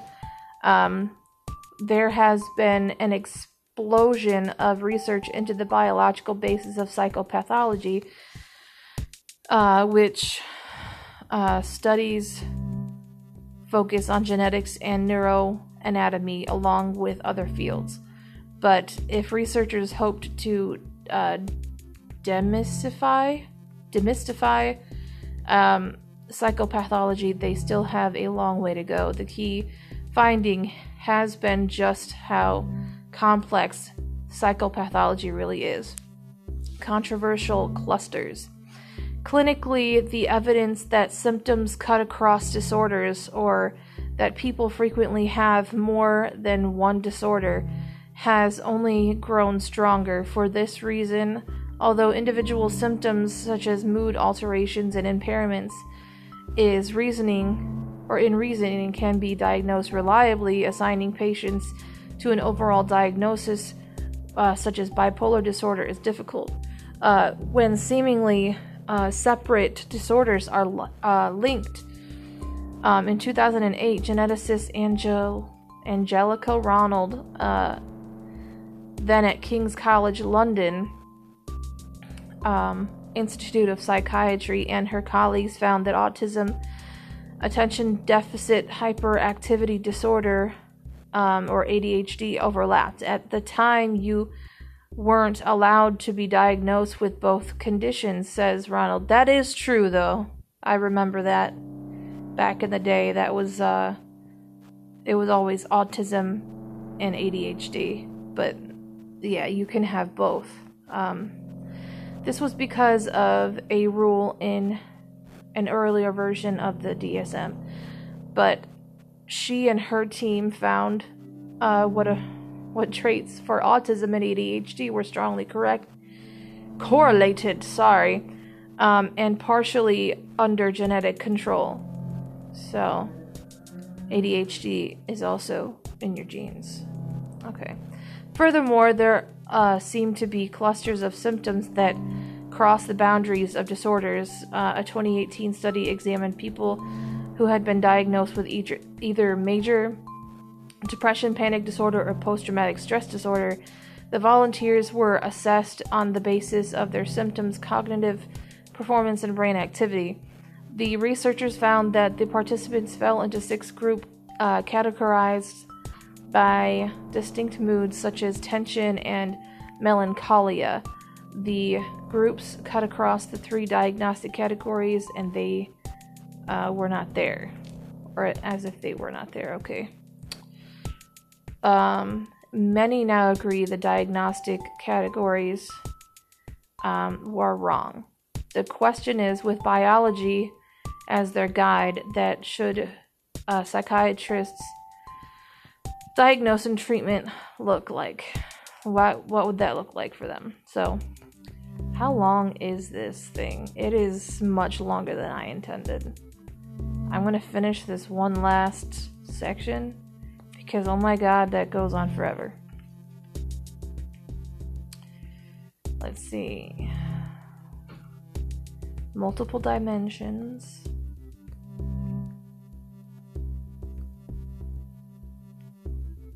P factor.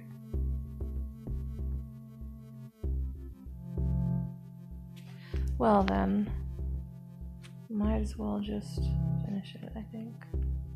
Sorry guys, I didn't look at the length of this thing. But anyway, the prominent model is that there are a number of neuropsychological traits or dimensions that vary in every person. Each trait determines our susceptibility to certain kinds of disorder. For example, someone might be prone to mood disorders such as anxiety, but not to thought disorders such as schizophrenia. This is similar to the way psychologists think about personality in the model of personality traits such as conscientiousness, neuroticism, describe the variation in human personalities. Some psychiatrists are already trying to regimen their discipline with dimensions in the mind. In the early 2010s, there was a push to eliminate disorder categories from the DSM-5 in favor of the dimensional approach based on individual symptoms. However, this attempt failed partially because health care funding and patient care has been built up around the DSM categories. However, other catalogs of disorders have shifted towards dimensionality. In 2019, the World Health Assembly endorsed the latest international classification of diseases called the ICD-11, in which some psychopathologies were newly broken down into dimensional symptoms rather than categories.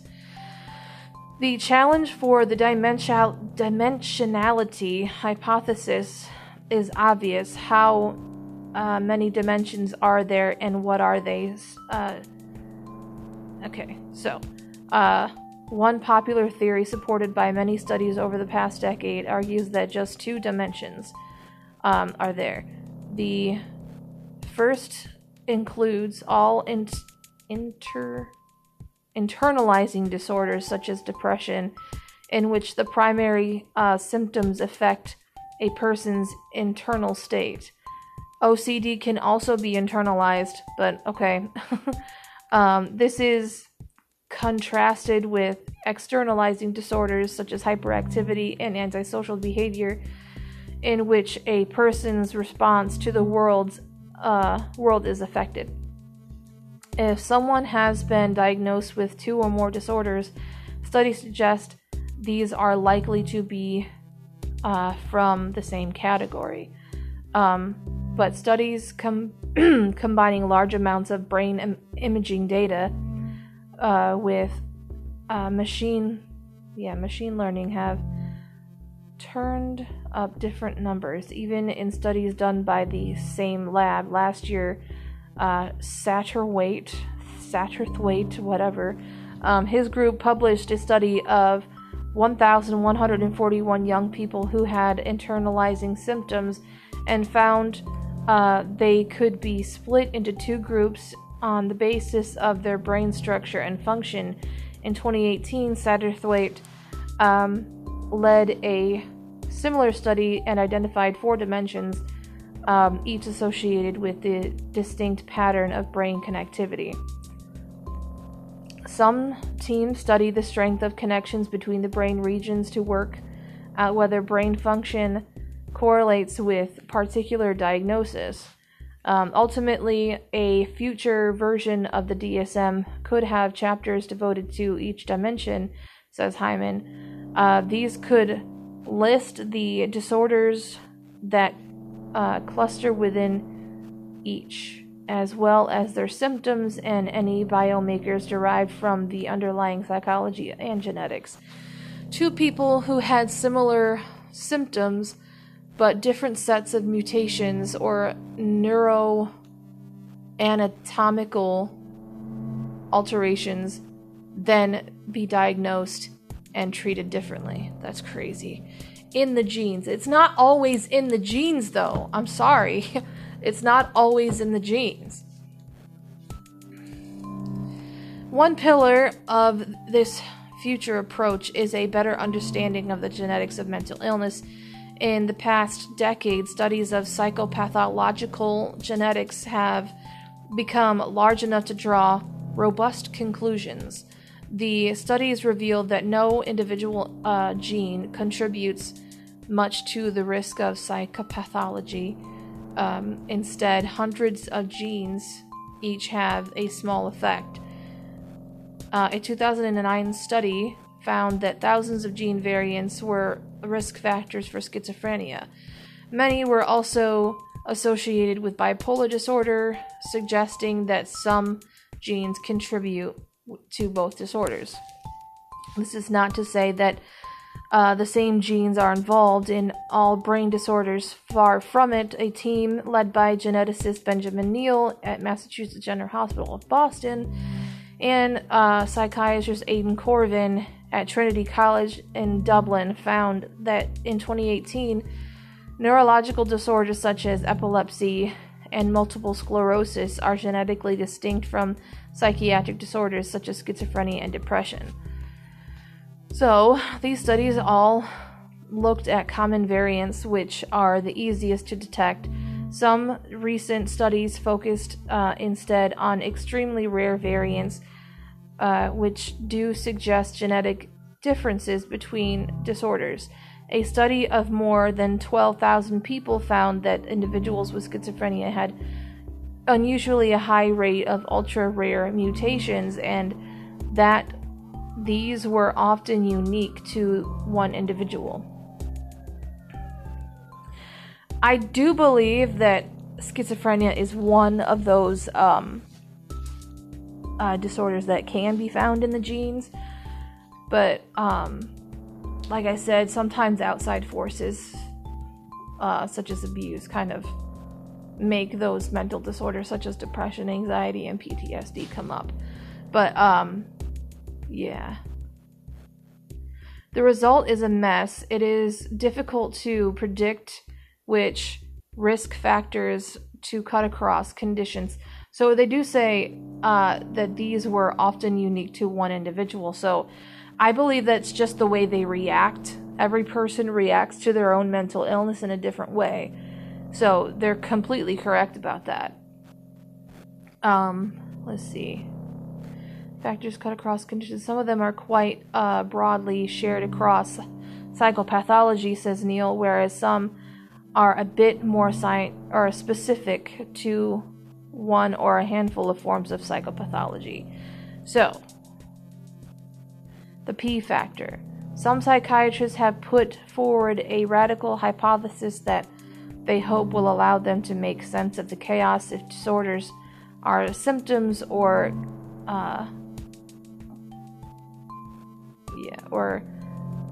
co-occur, and if many genes are implicated in multiple disorders, then maybe there is a single factor that predisposes people to psychopathology.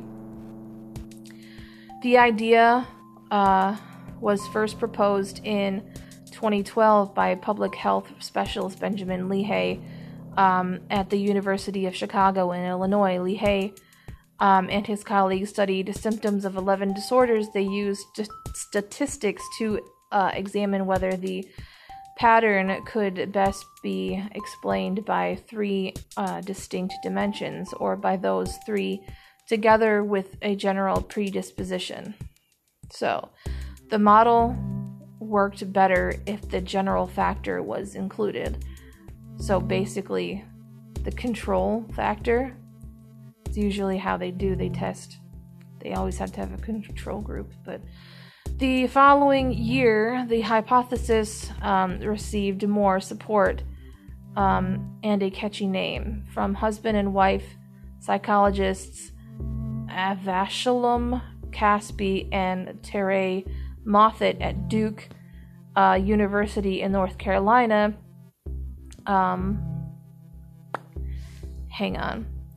They used data from long-term study of 1,037 people and found that most of the variation in symptoms could be explained by a single factor. Caspi and Moffat called this the P factor. Since 2013, multiple studies have replicated their core finding. Caspi and Moffat were clear that the P factor could not explain everything and made no guesses about its underlying biology, speculating only that a set of genes might mandate it or mediate it. Let's see. Others have proposed that the P factor is a general predisposition to psychopathology,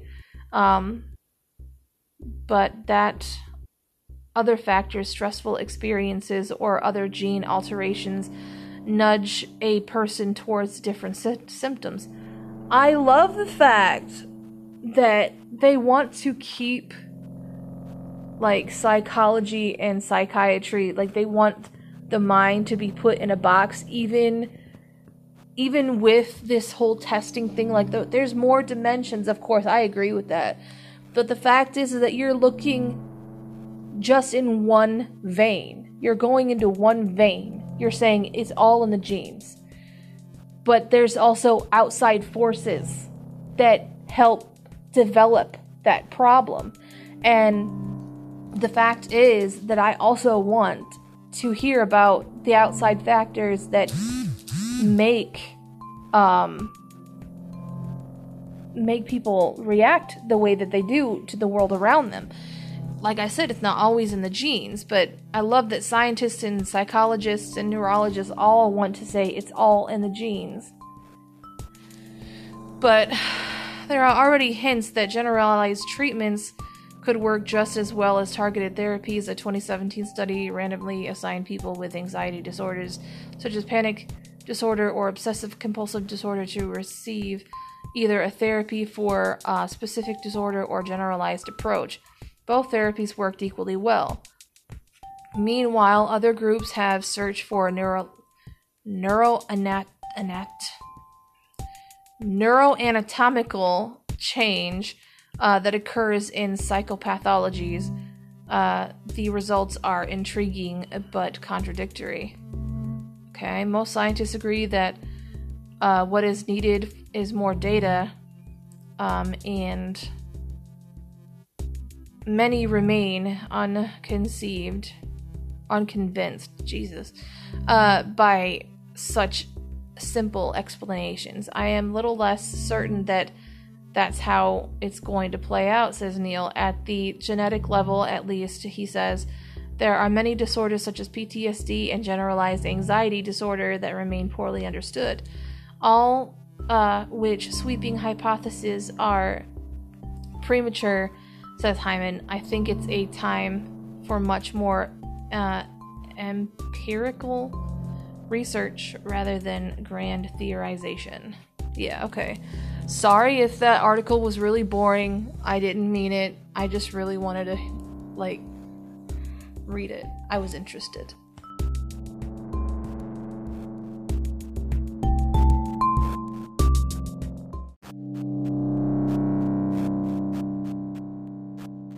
Okay, so this episode might not be able to go on to YouTube because the website that I use only uses an hour of my audio, which means I have to keep it under an hour or an exact hour, anything 2 hours or more. I can't post to YouTube, which sucks. But anyway, 15 better things you could be doing after work instead of watching TV. If you want to be happier. I love happy hacks. I need more hacks in my life to be happier. So I wanna know. We're not gonna read the introduction because I really don't like that. Number one is read, of course. I love reading. It worked for me. Here are several suggestions for awesome fiction and okay, whatever. Listen to a podcast. Yes! Listen to Rogue Radio, people. You'll be happier. Sure, it requires technology, but after you click play, all you have to do is sit back, close your eyes, and listen. Yeah! Call a friend. Catch up with someone you haven't talked in a while. Sorry. If you never know what the conversation you never know when the conversation is gonna get good and juicy. We used to do that all the time back in the 90s, talk to your friend on the phone. That was the only way of connecting with someone. But now it's oh, you can instant message me and you can video chat me and all this other shit. I'm just we don't usually contact anybody on our phones anymore, or meet up in person. That's also something that we all fail to do now. But rather than going home after work, meet up with someone and grab dinner or drinks. Just make sure to put your phone away and give them your full attention. Write. I love writing. That's my pastime. That's my favorite hobby. You can start a blog, write an article, and post it on LinkedIn Journal. Don't worry about composing something spectacular. Just get those thoughts on paper.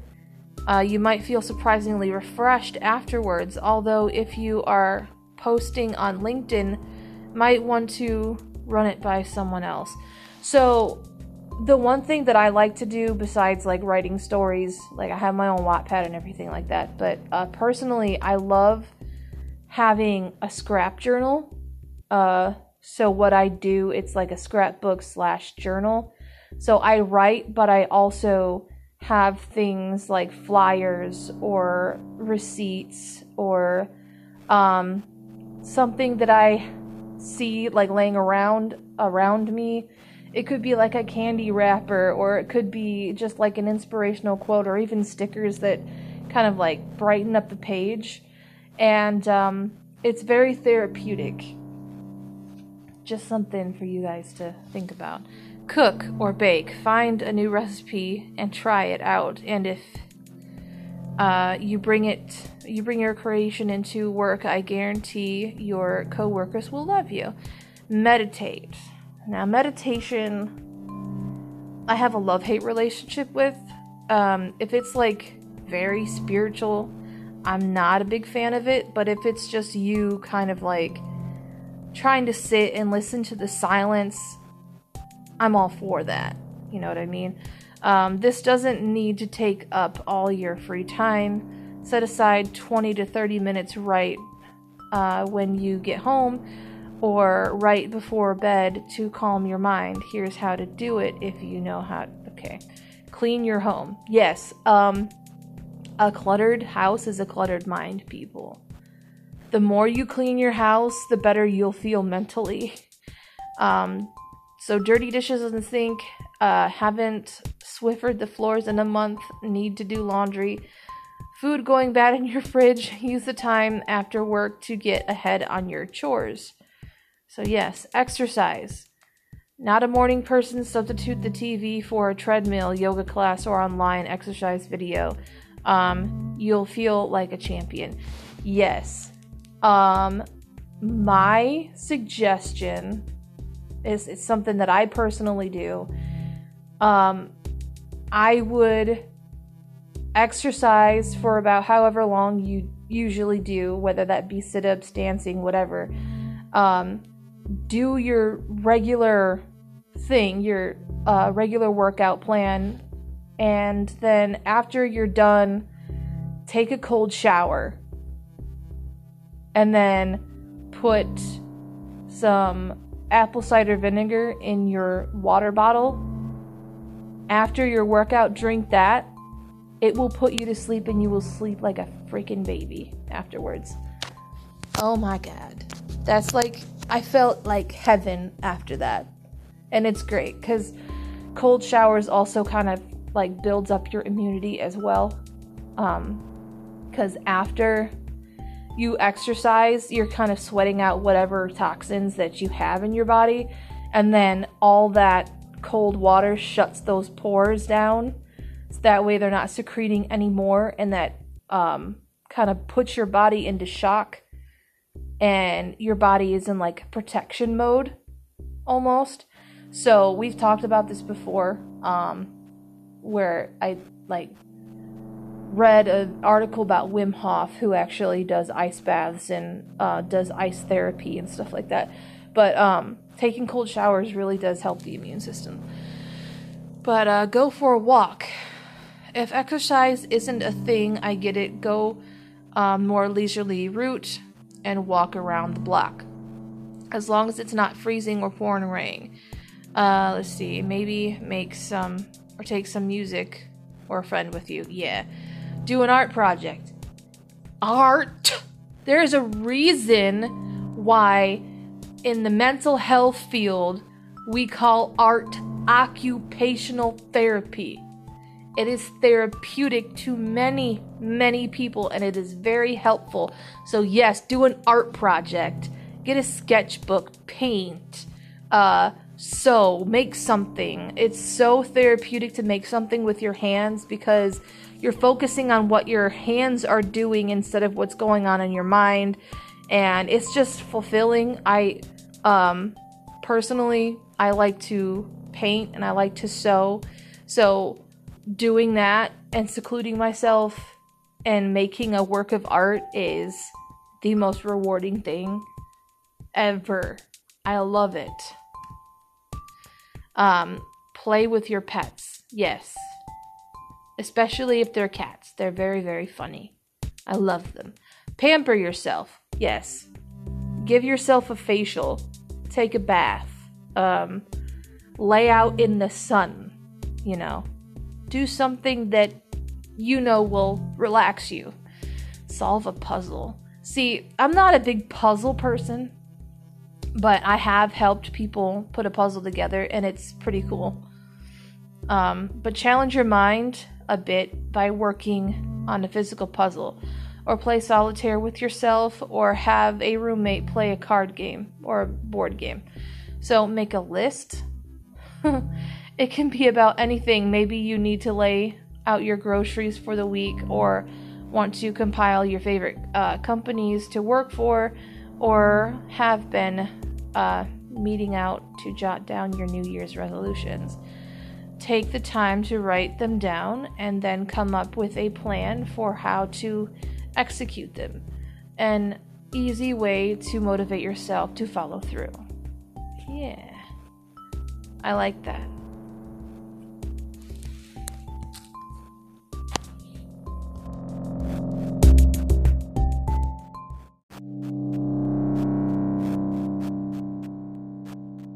So here's some interesting facts that I kind of want to end the day with. So I'm kind of glad that I downloaded Mix again, because it has some really nice articles, especially some stuff that just kind of relieves the pressure of some of the stuff that I have been talking about. So it's cool. Number one is Till Rip was a stray dog adopted by an air raid patrol in World War II. Although not trained for rescue work, he sniffed out over 100 victims trapped beneath buildings. He was awarded the Dickin Medal for his work, which has been held partially responsible for prompting the training of search and rescue dogs. Number two, Ireland limits taxation on writers, artists, composers, painters, etc. for their contribution to culture. Dude! I'm moving! I love that! Number three is that scientists are trying to study birds in Australia, fitted them with tracking harness. Damn it. Fitted them with tracking harnesses, and the birds helped each other take the harnesses off. Those are some smart ass birds. Number four. During a preview of the Sistine Chapel paintings, one of the Pope's men criticized the disgraceful nudity. So Michelangelo painted the critic's likeness into the Last Judgment, wearing nothing but a snake that was biting his dick. Holy shit. Yo. Don't. That was a big middle finger. Let's see. Number five is Queen guitarist Brian May uses banjo strings on his electric guitars. Banjo strings are much lighter, thinner, and can bend much easier,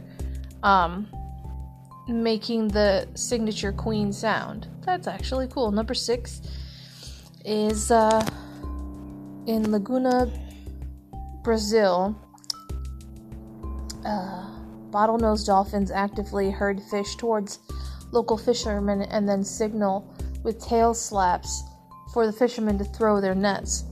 This collaboration has been occurring since at least 1847. That's actually really cool.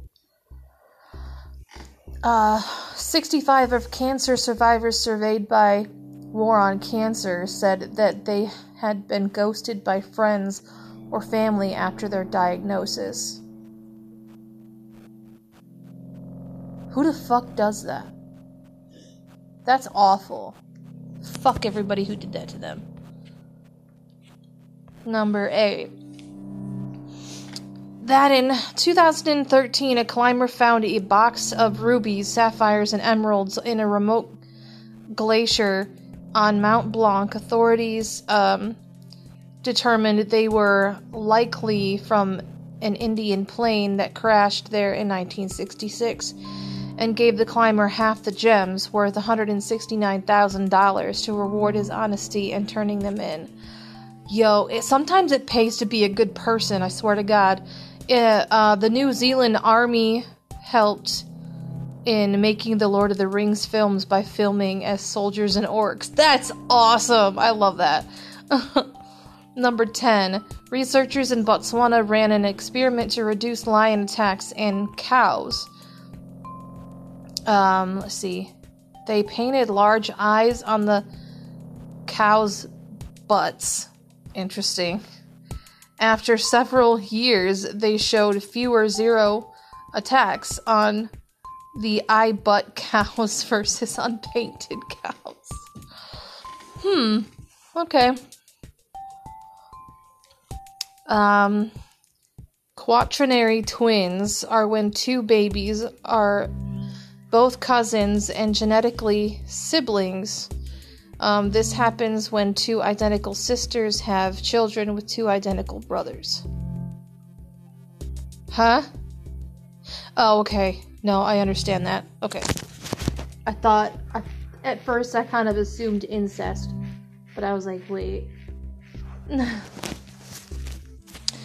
Alright, that Albert Gorig Harmon, or, yeah, okay, hang on, that Albert Goring Harmon, Goring's brother, was opposed to Nazism and helped Jews and others who were persecuted escape Nazi Germany. He died in 1966, never received recognition for his actions.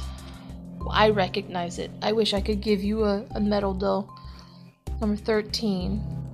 1993 Chinese film An Old Man and His Dog was banned in its native country for decades due to the discovery that the dog trainer and body double to the lead actor was a serial killer who fed his victims to dogs, including the ones on screen. Jesus Christ! Number 14. That urine comes from your blood, not directly from the digestive system. What the hell? So, I love learning new things. It just blows my mind sometimes. It's like, I always thought that was just because it was just from your body. I didn't actually think that it was from your blood. That's strange. Steve Jobs offered Linus Torvalds, the creator of Linux, a job at Apple under the condition he stopped developing for Linux. He declined the job offer. It's number 16. Patricia Stallings was wrongfully convicted for murder of her infant son under suspicion of antifreeze poisoning before being released due to the biochemist finding that her son had methylmalonic acidemia, I don't know how you say that, after hearing about her case on the television series Unsolved Mysteries. Interesting. Number 17, that during a battle with American troops led by General Custer, Chief Sitting Bull moved within rifle range, I know how to say this word, I swear to God. Methodically, filled his pipe, encouraged orders to join him, slowly smoked as bullets flew by, and returned unscathed as a display of contempt and courage. So they would just both kind of like smoked their pipes while all this shit was happening. Okay then. Today I learned that Central Europe, there are hunger stones. Okay. In riverbed stones, were marked with an inscription visible only when the flow was low enough to warn of a drought that would cause famine. Interesting. The only known individual whose parents were two different species of humans. She lived 90,000 years ago in Central Asia, where a fragment of her bone was found in 2012. Jesus. Her mother was a Neanderthal and her father was a Devisovan. Okay. Number 20. In New Jersey, it's illegal for criminals to wear a bulletproof vest while committing a crime. Okay. Number 21. If you hear my husband laughing in the background, he's in the other room.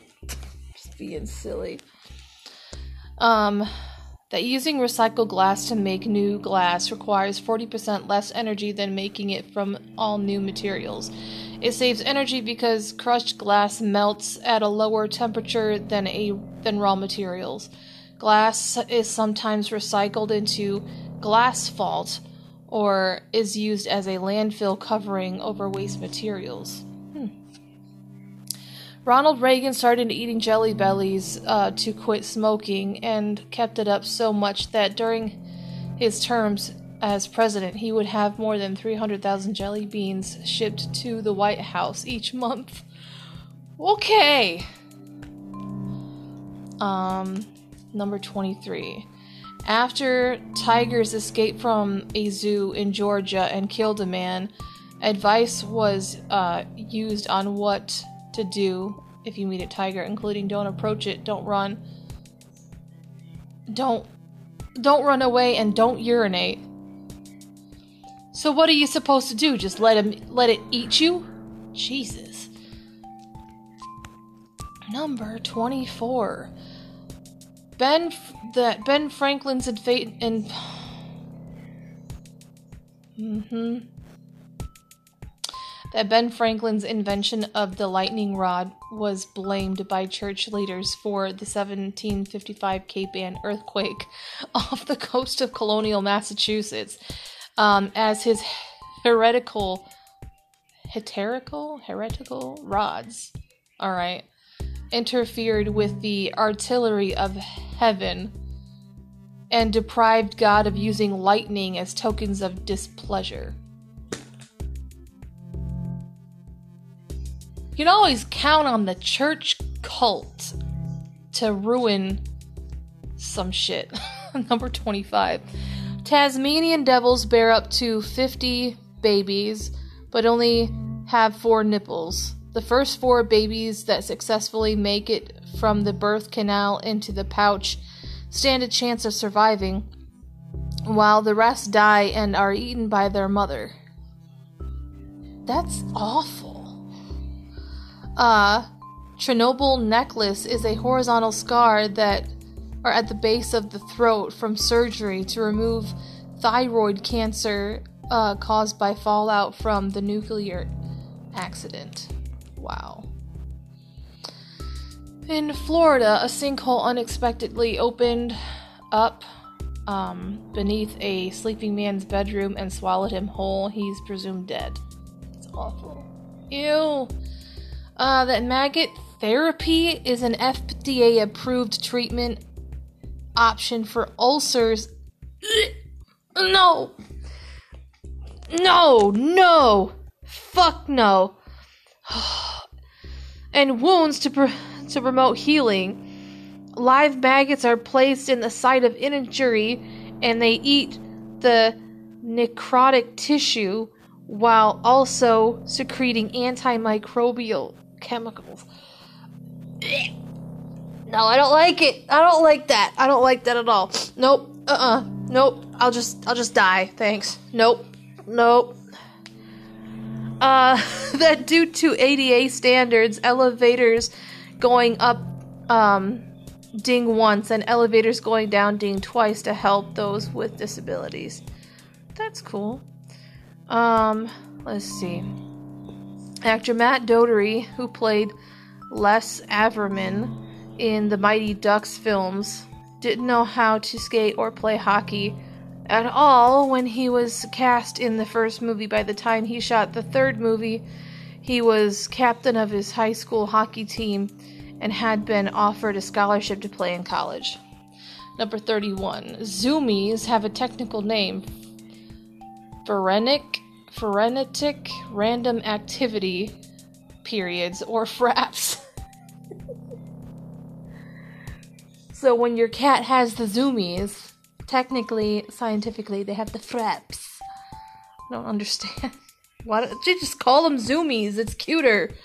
Number 32.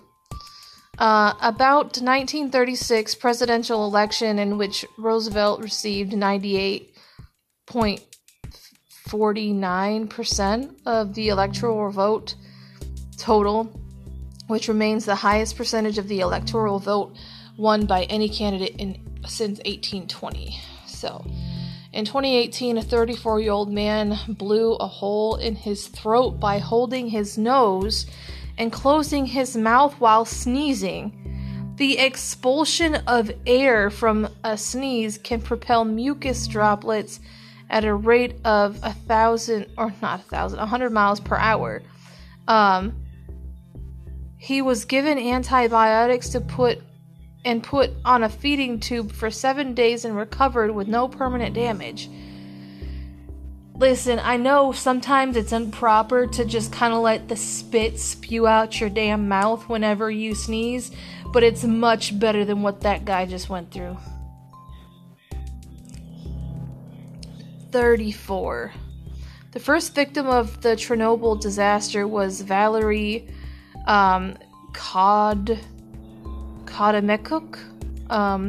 who died as the reactor exploded. His body was never found and is entombed in the wreckage of the Chernobyl power plant. Number 35. That there's something called the preparedness paradox.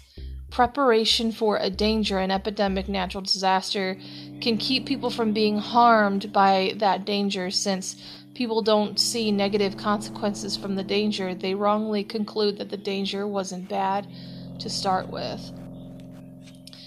Wolverine was created because Marvel's then editor-in-chief Roy Thomas wanted a Canadian hero to boost north of the border sales.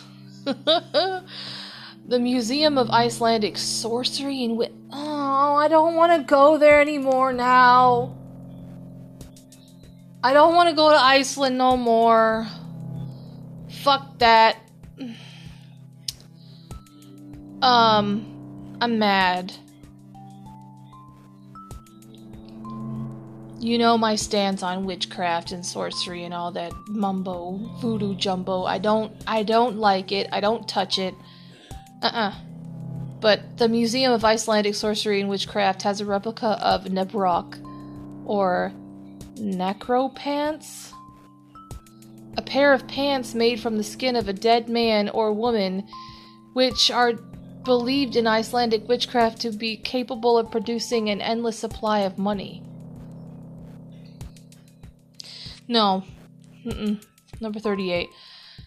The Museum of the museum infested with the Chilean recluse spider, widely considered to be the most venomous of its kind. The museum, Finnish Museum of Natural History, is located in Helsinki, and no one is sure how the spider, native to the South and Central America, came to the museum.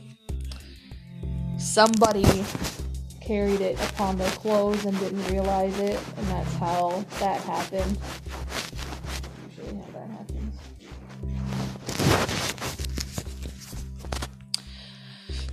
happens. Number 39. The family of a 13-year-old Chris Kirkland made a bet that one day their son would play for Team England, with a bookie giving them 100-1 odds.